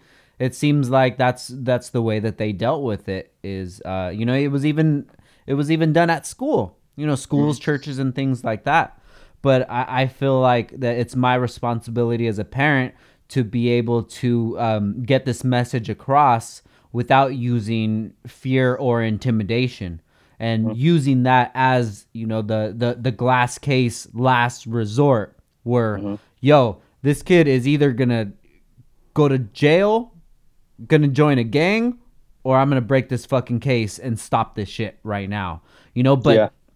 for things to get to that point, it just doesn't happen off bat. You know, I mean, some kids it does because they're Yeah. just evil little kids. You know, but it Yeah. it it takes a lot of the uh, the parents as well. You know, and not saying that the parents were bad, but you know, parents had to work. They had to do a lot of things, and they had they had um, a lot of responsibilities, and and they really didn't have as much fun as we do nowadays. If you think about it, bro, right? Go back to your parents' age. When your parents were your age, my parents were my age. I guarantee I'm having way more fun than them. Oh, a hundred times, more. Right? A hundred times more. They have so much more responsibility than we had. Yeah. And I think like growing up, like I'm not talking like full force, like closed fist hitting somebody. I Yeah. just, you know, just just spanking them, bending them over, giving them a couple pats on, you know, just not enough to where they hurt, but enough for them to feel it. Yeah, I You feel know you. I mean? Like my like my grandma, like she wouldn't hit me with like a full on log.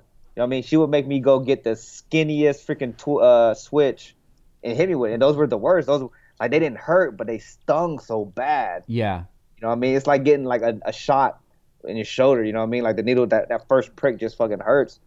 But I mean, yeah, I mean, I feel like man, just a, a, a love tap here and there. I think it gets it goes a long way. I feel like, but Yeah. you know, to each his own. You know what I mean? I, Yeah. I'm not saying that it, it. I'm not saying that it's it's like if you do it, like your kid's gonna grow up better or anything like that. You know what I mean? But like I said, well, every kid is different. They learn different. I just, I just, I just, to me, I just think we're a little easy on kids.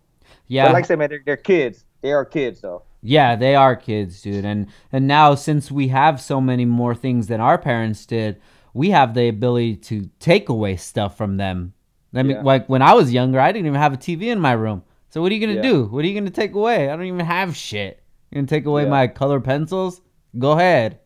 Yeah. You know, but now you take away their phone, boom, they're back. I'm good. Yeah. I'm good. I'm sorry. Like, all right, cool, you know?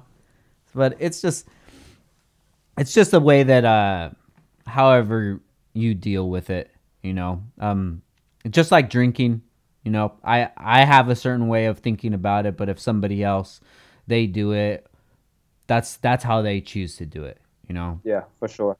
For sure. Definitely, man, with like drinking and stuff like that. Like, I'm definitely not afraid to step in and tell somebody like they're fucking up though. Yeah. That's like, good. I feel like I feel like you know we always tell people like mind their business, and you know things like that. But like in any case with like drinking or injustice or like anything, like it is your job. Like a random, even a random person, it is your job to like step in when you see some shit being fucked up. Mhm. You know what I mean? Like I used to bartend at a restaurant, you know what I mean? Like bartending in a restaurant, bartending in the airport, like professional getting people drunk type shit. You know what I mean? Especially like in the airport. The more money you spend, you know, obviously the, the better tip we get or the higher tip we get. But I used to tell people, man, like when they were drinking, I used to like literally just not make a lot, but just go tap them on the shoulder and be like, all right, man, uh, you're really fucking up right now, man. And I, I've told like plenty of people that, like, you're fucking up. Shut the fuck like, up. "Oh, Yeah, and, and they'll straighten up. Like some people will straighten up, like no doubt about it. But like, oh, you know, they kind of feel embarrassed, like yeah. you know, something like that. Some people will straighten up, but like you get some people are like, dude, mind your business. Give me another beer. And I, I, I've cut people off, like, nah, bro, you don't get another beer, man, because you don't know how to handle your shit. Like you don't realize that you're in a public place Yeah. inside of a like very private place, being inside the airport. So man, I, you know, I, I kicked people out of bars before, man. But like, I think it's a responsibility for anybody when they see something wrong, like even if it's just on the street, random shit, Yeah. like step in, because like that could be like the change in somebody's life. You can you, you know save somebody's life. You can you know make somebody realize something that they're doing something wrong. True. Like always, always like intervene. And I think we had this conversation the last time I was on a pod about like homeless people. yeah. You know what I mean? Like there's a line with homeless people. You know what I mean? Like some homeless people are worse, but some people are homeless who aren't trying to be homeless. But then there are homeless people who are trying to be homeless. hmm You know what I mean? And it's you got to step in and you got to say, you know, just talk to the homeless person because it's hard to be homeless. You know what I mean? Like you can name if you if everything went wrong right now, you can name ten people who would have your back. Yeah. You know, you know, to get you through it. Like homeless people had to skip those ten and they got to the homeless part. They got to the very bottom breaking point. So like talk to them, man. Like ask them how they got there. You know, ask them what you could do to avoid the situation. Ask them if there's anything that you can do to help them out to Mm. maybe get the ball rolling in the right way for them. You know what I mean? Even if it's just like, you know, if you're in a neighborhood and you pass the same homeless person every day and you notice like the streets are fucking bad or like they're dirty, just tell them like, hey man, you know, tomorrow if this block is clean, man, you know, I, I you know, I'll give you like twenty or thirty bucks, or I'll, I'll go buy you a nice dinner, or you know, I'll wash your clothes, or I'll give you some new shoes, or whatever Yeah. the case may be. I'll, I'll take you to go get an interview, or whatever the case may be. Because I don't think we do, and I'm guilty of it. I don't think we do enough to help homeless people. Yeah. I mean, I mean, I've been like a lot of places around the, the world, and like the homeless people just live different around the world. You know what I mean? Like, and I, I hate to say this, man, but like to us, like our homeless people, but to like in other countries, those are just the mass majority living in like the slums, Yeah. and they deal with it and they make the best of it. You know what I mean? But they're not getting uh, as much help as they need to. And I think we all could do a better job of just giving a helping hand for it, and like either you know listening to their story and telling it and how they got there, uh, what we can do to avoid it, what we can do to help it. Yeah. So I'm all, I'm all for that, man. Humanize them. Yeah, humanize them. Just give them a chance. You know what I mean? Like, and like, and like I said, don't get me wrong. You know, there there are some homeless people who want to be homeless. You know I mean, they're not really trying. Yeah. But you got some people who like they just hit rock bottom. You know what I mean? I, just think about a, a homeless person. They, if they don't have a home, they don't have a washer or dryer. Obviously, uh, you know their clothes are gonna be old. They're gonna, excuse me, they're gonna be dirty. How can they walk into anywhere and get a job interview? You know what I mean? If you got some old clothes, an old pair of jeans, you see somebody you think they're gonna fit. But hey, man, you want these jeans or a nice polo? You know, if you see them again and they look clean, like, hey, man, you know, you trying to go get a job? Or you Yeah. trying to help me out do like some yard work or whatever the case may be? You know just just give them a chance. I think everybody deserves a chance. You know like i said forgiveness uh, help people out. You know it's our job to look next to us and say hey man you need some help because you know I, I can give it to you. Man Yeah. because at the end of the day we all got more than we need. You know regardless if you think you don't have enough then you got enough. Yeah. you got a lot more than a lot of other people do Yeah. you know, not, not just here in the states, but you know, anywhere in the world, man. I, we just didn't do a better job, man. Where do you feel like you got this perspective from, and how long do you think you've had it? Just about the way that you look at life. Man, I just think like my parents, man. You know, like growing up, my parents didn't talk about like where they came from in Cambodia a lot, or like the time period of when they came, which is like during a civil war. But like you look at it, and you know, you say they came from a village. Mhm. and I, I call it the village effect. You know, when you live in a village, you know everybody eats together. You know, when you have a, a, a ceremony, everybody in the in the village comes. You know, what I mean, when you go hunt, everybody has a representative from their family to go with the village to hunt. So when they catch something, everybody in the village eats. You know what I mean? And when nobody in the village eats, nobody in the village eats. You know what I mean? So I, I just take that and apply it to life. You know what I mean? Like we all got to eat. You know, we can't. There's no point of being greedy. You know what I mean? Take what you can get. Nothing's gonna be perfect. You know what I mean? If you got a family of four to feed and you only get food for three people, should make the best of it. Everybody's just gonna have to take a cut back. yeah. You know what I mean? I, I- I think that's where it's from, man. My my grandma, she raised me, me and most of my cousins. You know, and her, her having eleven kids, I think is what it was, and bringing them all here to the states. Man, it's hard work. So, I think that's where I get it from, man. Honestly. I love And, it, you know, man. and that and experiences. You know what I mean? Like uh, Boone, my cousin. Uh, if you know him, you know he's a big, big guy. yeah, shout out to he's a- Boom. Yeah. Uh, shout out to Saint Center. Yeah, uh, Saint CBD. CBD, baby. CBD, if you need it, he's got it. Go holler at him. Uh, they're on all social network platforms. Yeah, Uh, hell yeah. Yeah, but you know he he he provided me with a good um, like blueprint. Yeah. You know what I mean? Like growing up, I was, you know, I was inside his pocket all the time. I was just with him. You know what I mean? And uh, he always let me do what I needed to do with fair warning. You know what I mean? He would say, "Look, you don't need to smoke weed or whatever, but if you want to, go ahead. You know, I'm not going to stop you from doing it." Yeah. And like that, that choice of letting me like experience something, and then letting me decide on my by myself if I liked it or not. You know, it, you know, gave me like a uh, like a thinking like everybody's got a choice to do something, and you know, you got to give the people the opportunity to make those choices. Because if you don't give the people the opportunity, they will never know it. Like say, going back to the spaghetti thing. Yeah. You know what I mean? If you're giving this, if you're giving a person spaghetti every day, that's he's gonna think that's the best shit ever. That's all he's ever gonna want. He's never gonna know about like lasagna or Yeah. pizza or sandwiches or anything like that. So give people options, give people choices, let them make you know get the experience, and then let them and then decide what you want. And I think I think for kids too, you know what I mean? Like uh, uh, like sports or uh, career, like always plugging in like doctor, lawyer, whatever the case may be. Just let him do what he likes, man. Like I said, my parents wanted me to be a doctor. Obviously, growing up, you know, all Asian people want you know want their kids to be doctors. Yeah. It's not something I like, you know what I mean? And I I, I told my parents maybe you know about about ten years ago, you know, I didn't I didn't want to do college anymore. Mm-hmm. You know what I mean? My my parents were like, "Oh, you know, we, we brought you over here to, you know, do something better." And I was like, "You know, I am doing better. I'm doing a lot better than where y'all, like you said, like Yeah. where y'all are at my age. I'm doing a lot better. I'm I'm doing the experiences that you guys were never ever able to do. Yeah. You know, travel the world. That's something you you would never ever have thought I would be doing. Yeah. I'm doing. You know what I mean? Or or like living downtown in the city. You know, you never thought I would, but I'm you know I'm doing it. Yeah. So you know everything that you thought I should be doing and couldn't do, I'm doing it to show you that we can do it. And you know whatever choices people make, like might be different, might be the wrong road, but it's an experience that you never thought that person was gonna do, and they did it. Yeah. So I mean, and and just like with you, man. I mean, you know, you had a dream, but you were in sixth grade, seventh grade with Downstar, Yeah. I was uh, sophomore.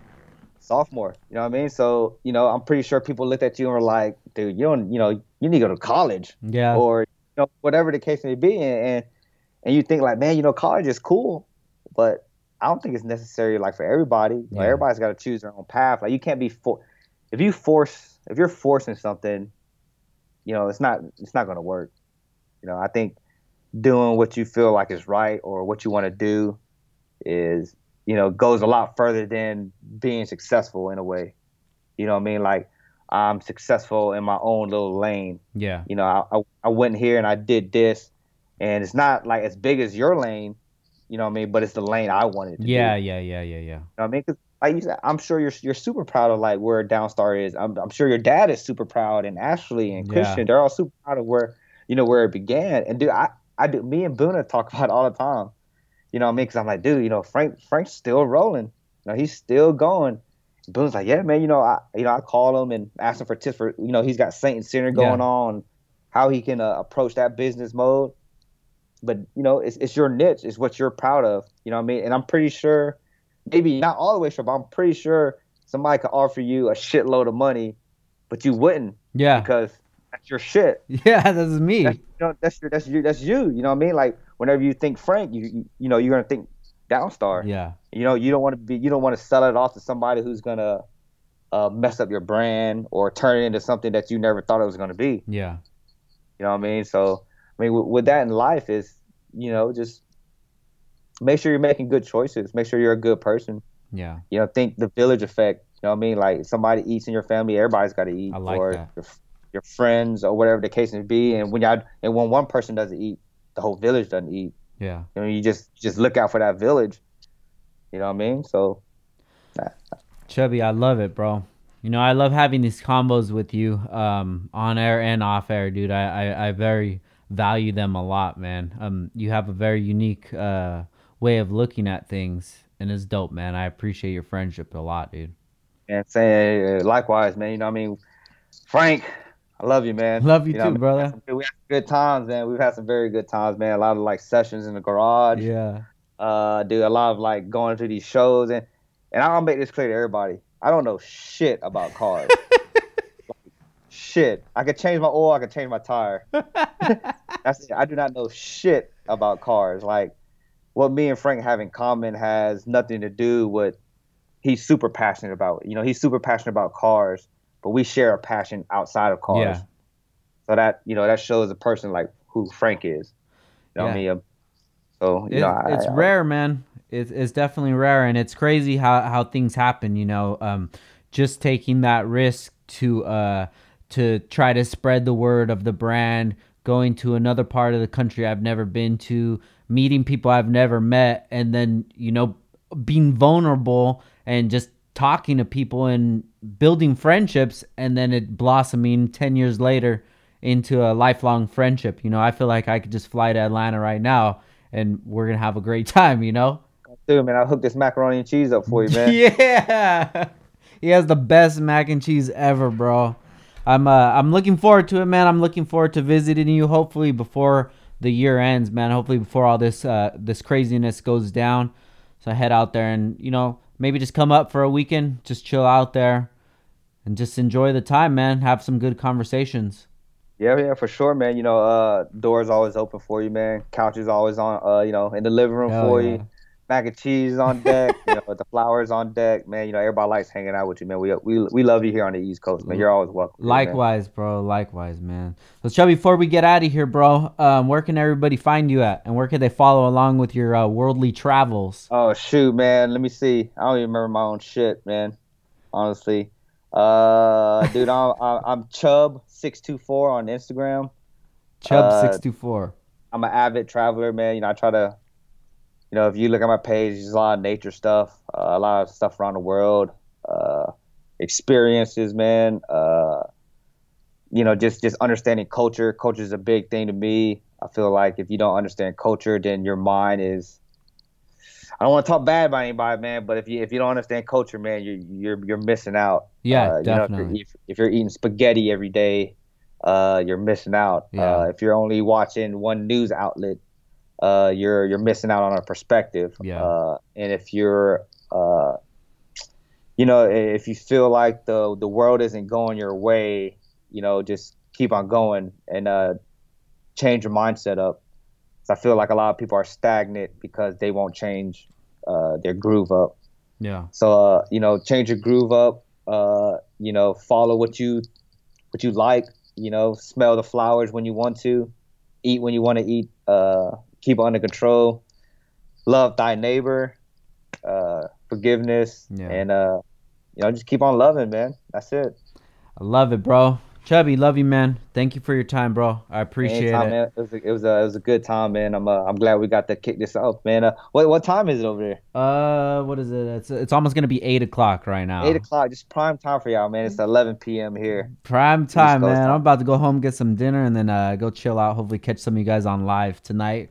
But uh, Chubby, thank you, bro. I appreciate it, and um, I really want to have you as a regular on the show. You know, the conversation that that you and I have, it's similar to the conversations that my buddy TJ and I have, my cousin Prep and I have, and all the time, dude. And my cousin Ross. People are always asking, when are you gonna bring them on? When are you gonna bring them on? Because these are the real conversations that like you know the awesomeness comes out of it and uh, the ones that we do with people where we're asking them about you know their their history their cars their business those are awesome too but i feel like we get a little deeper on episodes like this and i would definitely like to have you back on um, Oh, in the sure, near man. future Uh, for sure, man. I'm all I'm I'm open to it, man. I like um, I, you know, before we start, I said, man, you know, perspective's a big thing. So I always like to for people to get a perspective, yeah you know, either from a different culture or you know, different coast. yeah You know what I mean? But I'm, I'm up for it, man. You just let me know when and where, man, and, and I'll I'll always uh, leave a time slot open for you, man. Thank you, Always. brother. All right, guys, make sure you uh, go check out Chubby, give him some love, and uh, also check out our sponsor, Heel Toe Automotive. They've been around since 2002, supplying you guys with all the Honda parts that you need. Mark's is a great guy. Um, you call him up, text him, or anything like that. He'll help you guys out, whatever you need. HeelToeAuto.com on Instagram, Heel Toe Automotive. And um, please show Chubby some love. This is my guy right here. And uh, thank you guys for listening, man. This is episode 179, and we're out. Peace.